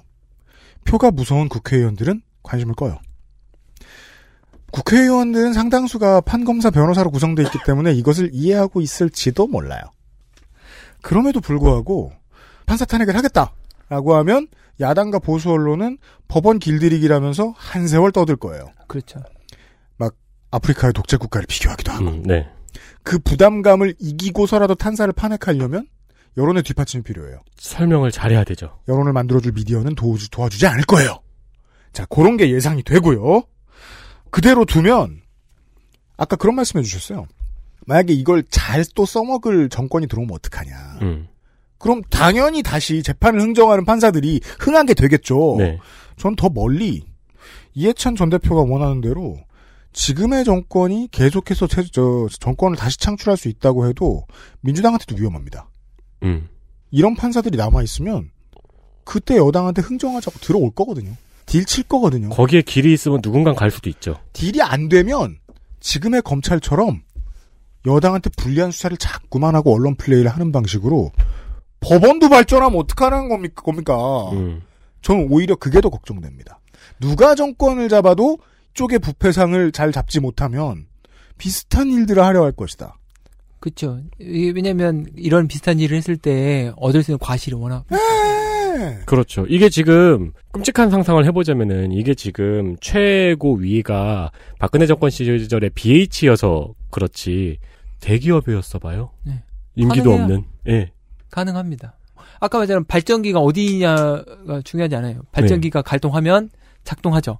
그래서 이거를 끊기 위해서 저는 계속 법원 행정처에 판사를 빼야 된다라고 음. 하는 이유가 그겁니다. 음. 판사가 있기 때문에 이 라이 이 작동 되는 그렇죠. 거예요. 그러니까 길이 있고 거기다 출입금지 팻말을 세우는 것보다는 길을 없애버려야 된다. 그죠. 백도어가 있으니까 네. 해킹이 들어갈 수 있는 거지. 백도어를 없애버리면 해킹이 들어갈 수가 없는 거죠. 네. 네, 현재까지 나온 바 지금 그 법원행정처의 판사는 아, 절반이 좀 못 미치게 줄였습니다. 예.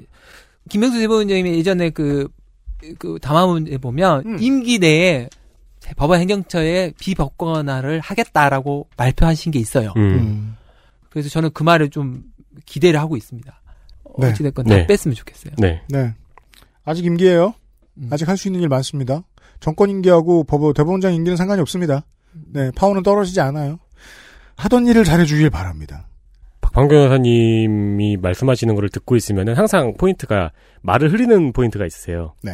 판결에 대해서 이야기를 평가를 해야 될 때. 그건 모르고. 네. 그러니까 이 판결에 대해서는 제가 말을 못하겠고요라고 하는 게 아직도 이제 판사의 판단력은 존중을 하시는 거잖아요. 그게 이제 가장 큰 문제, 그, 제가 말씀드린 게 뭐냐면, 증거를 제가 보지 않았기 때문에. 음. 그러니까 증거를 보지 않은 사람이 왜 이 사실을 인정 안 했냐라고 하면, 네. 음. 증거를 안 봤는데, 그걸 말하기가 곤란하죠. 물론 이제, 그럼에도 불구하고 비판을 할 수 있는데, 음.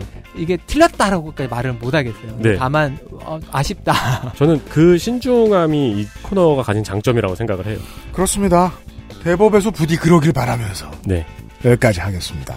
아까 좀 들은 얘기가 있어서 박판규 변호사는 우리가 또 이 코너를 통해서 만날 수 있을지 모르겠지만, 네. 음, 그래요. 더 그래서 더더욱이 이 관련 방송 만들거나 기사 쓰는 여러분들 좀 많이 들어주시고 관심 가져주시길 바랍니다. 예.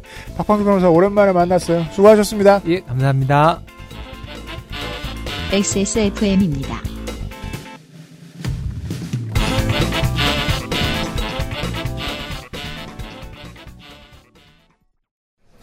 와, 여기 원 플러스 원 행사한다. 이럴 때 많이 사나. 어차피 쓸 거잖아. 1년은 걱정 없겠다. 너도 빨리 사. 쌓아두지 마세요. 생리대에도 유통기한이 있거든요. 대한민국 1호 반값 생리대. 29 days. 건강기능식품 광고입니다. 오늘도 활력 있는 하루 되세요. 활력은 얼어 죽을 되던 것도 안 되고 멀쩡하던 것도 안 움직이는데 집에 가서 빨래하고 설거지하고 눈 뜨면 내일 아침이야. 밤엔 잠을 자야지 시간이 무한정 있나? 당신은 시간이 무한정 있어요?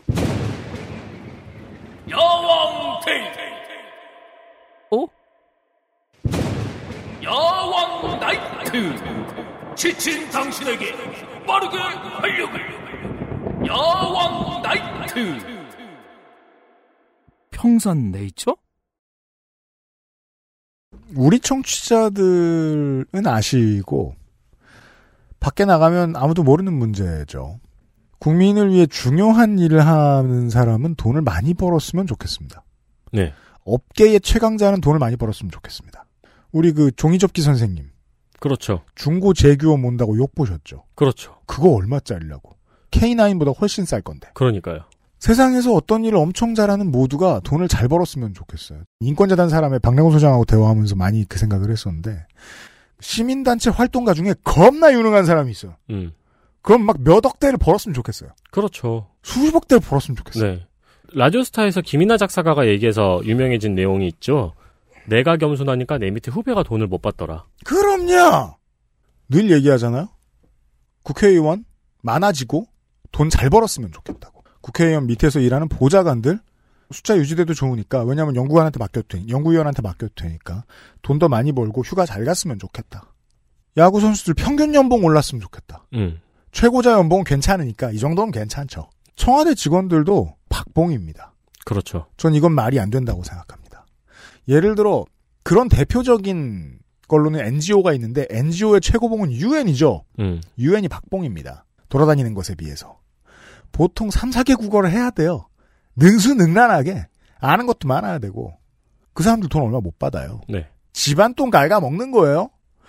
여러분은 집안 돈 갉아먹는 천덕꾸러기 똑똑한 친구들이 다 청와대에 들어가길 바라시나요? 전 그렇게는 생각 안 해요.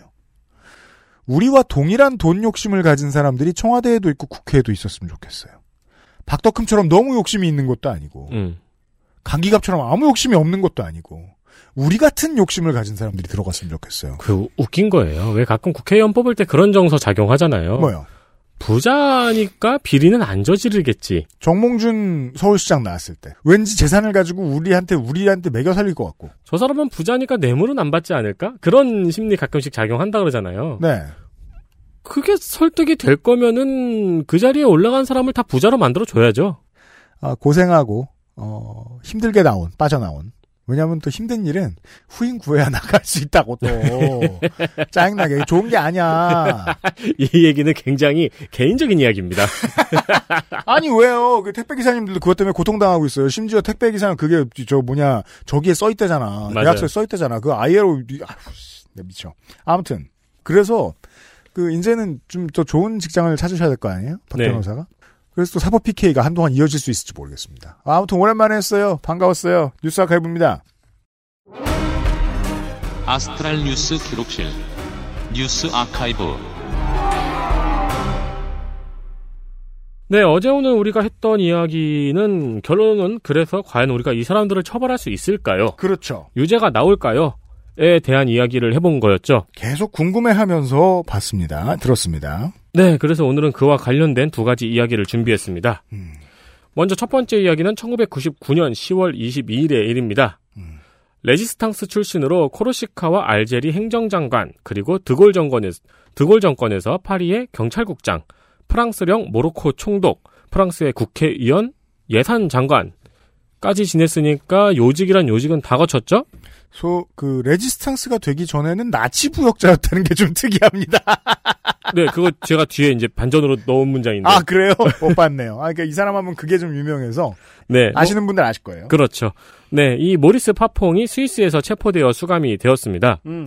왜냐하면 1981년 프랑스의 한 역사학자가 보르도 지방의 그 보르도 지방 정부의 창고에서 보르도 지방의 유태인을 포로 수용소로 보낸 모리스 파퐁의 서명을 찾아냈거든요. 아 보르도 지방의 창고에는 와인만 있는 게 아니었어요. 여기 이제 지방 정부의 창고니까요. 그렇죠. 예, 거긴 와인이 없겠죠. 네. 있을 수도 있고. 그렇죠. 네. 지들 먹는 거네. 네. 보르도는 유명하니까요. 이 모르시 파퐁은 BC 정부의 보르도시 치안 책임자로 나치의 부역자였습니다. 음. 그런데 이제 부역자로 행복한 삶을 살고 있었어요. 네. 네, 아, 이 부역자는 너무 좋아 살고 있었는데 어머나 세상에 나치가 질 것 같아요. 그렇죠. 그러니까 갑자기 나치의 정보를 레지스탕스에게 흘려주기 시작합니다. 이게 이제 저 저 뭐냐 권력이 역전될 때 생기는 많은 흔한 병가지 상사 중에 하나입니다. 내부 정보를 흘려주는 어, 내부의 그 열심히 일한 부역자들. 그렇죠. 그런데 이 변신이 성공적이어서 드골 정부에서는 레지스탕스 전투십자 훈장을 받게 됩니다. 음. 왜냐하면 정보를 받았던 레지스탕스들이 증언을 해줬거든요. 아니 정치란 이런 겁니다. 아무리 저 뭐냐 부역자였다고 해도 보상을 해줘야 돼요. 우리 쪽에 스파이 역할을 했으면. 네. 그리고 1961년에는 프랑스 최고의 훈장인 레지옹 도네로 훈장도 받았습니다. 보상이 세군요. 그렇죠. 이후에 앞서 말씀드렸다시피 요직을 거치면서 승승장구 했고요. 근데 이제 이때까지만 해도 반민특위를 피했군요. 저 사람이 나치 정부 밑에서 일을 했지만 레지스탕스에게 정보를 준 뭐 우리 음. 스파이였다라고 이야기를 할 수 있는 이유가 유태인을 수용소로 보낸 것까지는 몰랐던 거죠. 그렇죠. 그냥 그 자리에 앉아 있는 스파이라고 생각을 했던 건데 음. 그 서류가 발견되면서 이제 적극적인 부역자라는 게 드러나게 된 거죠. 아, 네. 그러다가 이 한 주간지의 보도로 걸렸습니다. 음. 이것도 이제 제가 크롬이 번역해진 문장을 읽어보다 보니까 무슨 주간지 세무조사하다가 그 주간지가 빡쳐가지고 찾아낸 거라고 하더라고요. 기자가 화가 나면 그런 일이 생기죠. 이후 16년 동안 법정 싸움이 시작이 됩니다. 결국 97년, 어, 이때는 모리스 파퐁의 나이가 80, 87살이었거든요. 음. 1심에서 10년형이 나왔습니다. 그리고 항소심 직전에 스위스로 튀었다가 하루 만에 잡혔죠. 아, 그렇군요. 이때 우리나라의 친일파 청산과 같이 언급이 되면서 언론에 많이 나왔습니다. 음. 마지막까지 부역자를 처단하는 파리를 본받아야 된다. 이런 식으로요. 네. 그리고 감옥에 갔다가 3년 뒤인 2002년에 병보성으로 나왔고 5년 더 살다가 2007년에 죽었습니다. 네. 물론 뭐 프랑스의 부역자 청산에 대해서는 마구잡이인 것도 있고 당연히 정치 아젠다에 많이 동원이 되기 때문에 부정적인 견해도 많습니다만 너무 막 죽였죠. 네, 우리는 저 본받고 싶은 그러니까 우리는 부러우니까 자꾸 이런 점을 많이 얘기하게 되고요. 네. 근데 또 다른 흥미로운 점은 이 양반이 그 1961년에 알제리 전쟁 중에 있었던 파리에서 학살이 있었거든요. 네, 알제리인을 학살한. 근데 그때의 경찰국장이었어요. 음. 이때 경찰국장이 어, 알제리인이 프랑스 경찰을 죽인 것에 분노하면서 프랑스인 한 명의 목숨은 알제리인 10명의 목숨으로 대갚아주라고 말하고 학살을 지시했거든요. 아하. 그리고 실제로 학살이 일어났고요. 네. 그러니까 그 학살을 지시했던 그 사람이라는 겁니다. 음. 그러니까 역시 배신자가 돌아오면 가장 목소리가 큰 민족주의자가 되는 법이죠. 그렇죠. 그리고 여담이지만 모리스 파퐁은 이 알제리 학살로는 아무 처벌도 받지 않았습니다. 그렇습니다. 이건 전 세계 공통의 법칙이라 이게 피해갈 수가 없습니다. 네. 어, 이 민족주의로 흥한 자는 변절 이전에 못된 짓을 좀 했어요. 네. 적극적으로. 그때 적극적이었던 것만큼 동일한 톤으로 민족주의자가 됩니다. 그렇죠. 예, 이 민족주의를 조심해야 되는 이유가 여기에 있습니다. 그 방귀낀 놈이 성내는 거죠. 민족주의! 이러면서. 네. 부득불. 부득불은 방구 소리 같네요. 방구 소리를 들어서 만들어낸 말이라는 설이 있어요. 네. 다음은 뭡니까? 두 번째 이야기는 비슷하지만 다른 결말의 우리나라 이야기입니다. 1996년 10월 23일 경기도 부천의 버스 기사였던 박기서 씨가 백범 김구를 살해한 안도희를 때려 죽였습니다. 네. 유명한 사건이죠. 아우, 저는 그때 그 고, 고교생이었잖아요. 네. 엄청 유명했어요, 이 사건이. 어, 그럼요. 네. 이게 얼마나 유명했냐면,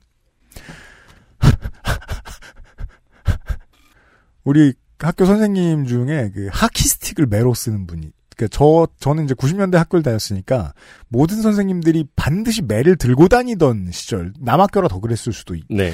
여학교도 마찬가지였을 것 같긴 한데, 하키스틱을 들고 다니는 선생님이 있었는데, 진짜 아프거든요? 네. 두 대면 자빠지는. 하키스틱은 장난 아니죠. 예.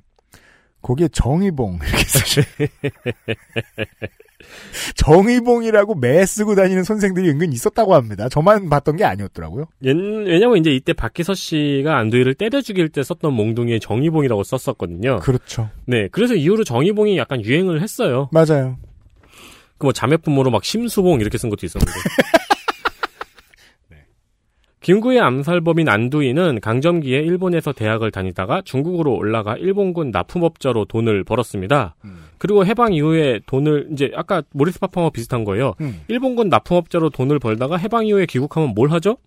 민족주의자. 서북 청년단 회원이 되죠. 아, 그러네요. 네, 서북 청년단 음. 마구 회원 공통이에요. 음. 네, 활동을 합니다. 그러다가 육사에 가서 포병 장교가 됩니다. 김구를 암살했을 때는 장교 신분이었죠. 네.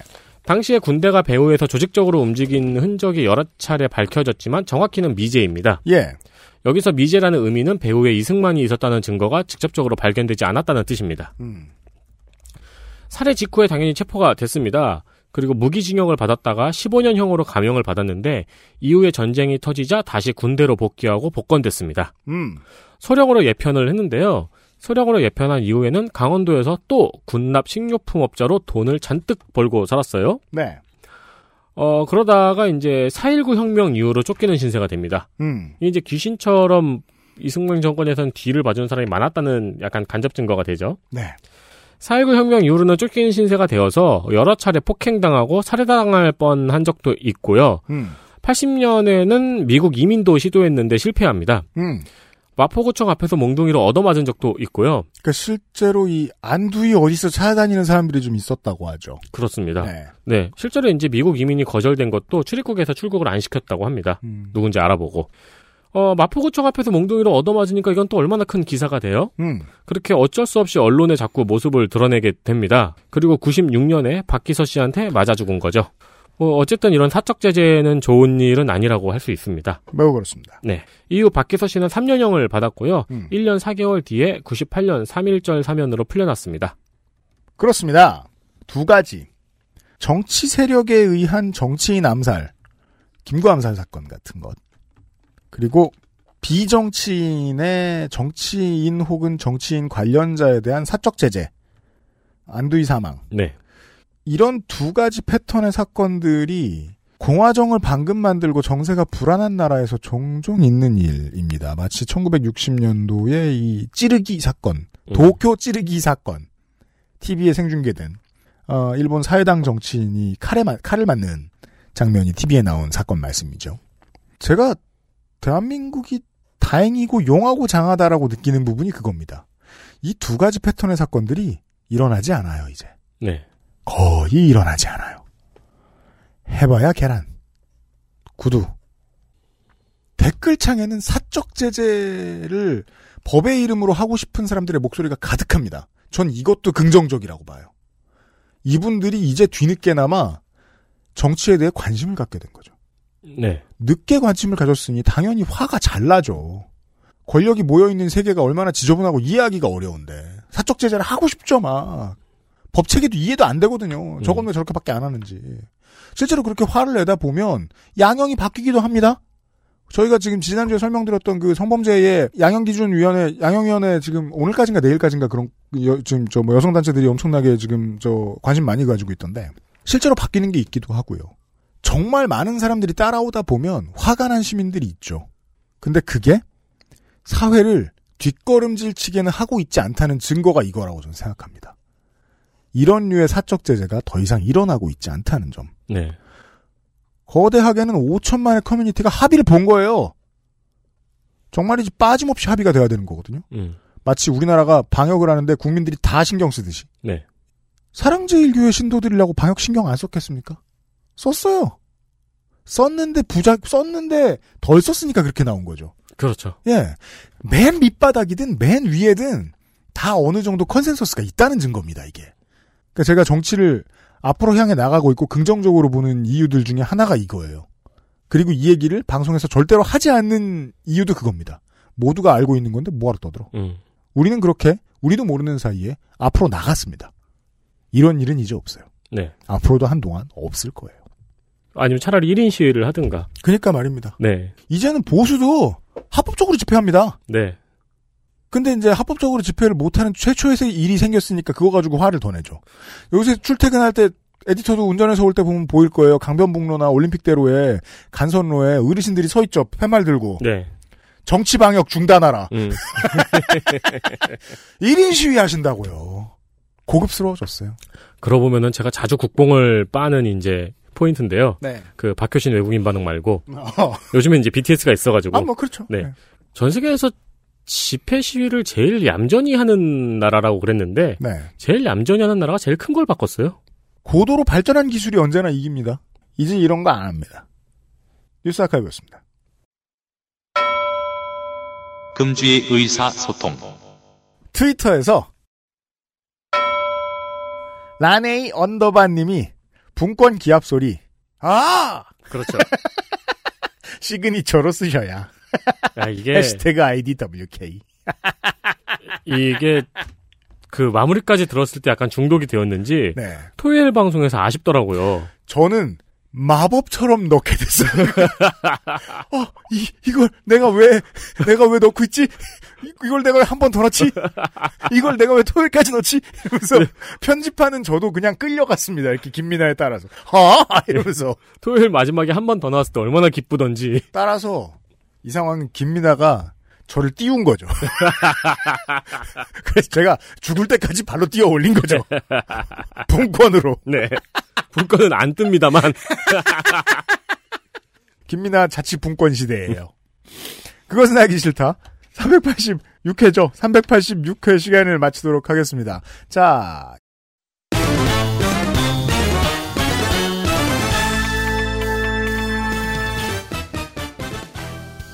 지정회차가 지나가고 쉬고 다음 주와 다다음 주에 국정감사 기록실 21대 국회의 최초 국정감사 기록실로 인사를 드리도록 하겠습니다. 어, 에디터하고 PD가 진행을 했습니다. 다음 주에는 덕질인과 비상시국 대책회의가 함께 인사를, 인사를 드리죠. 성가병이 지금도 존재를 하겠죠? 메시지는 읽었는데 아, 그래요? 못 본 지 너무 오래돼가지고. 전화해봐야겠다. 네. 그리고 또 아무 소리도 안 하니까 전날에 전화 그러니까 이 새끼 저 아무것도 모르고 있으면 어떡하지? 그래서 전화하면 다 썼는데요? 뭐 이러고 있으니까. 그렇죠. 네. 아, 살려서 데리고 나오겠습니다. 다음 주에 국정감사 기록실 시간에 인사드릴게요. 안녕히 계세요. 안녕히 계십시오. XSFM입니다. I D W K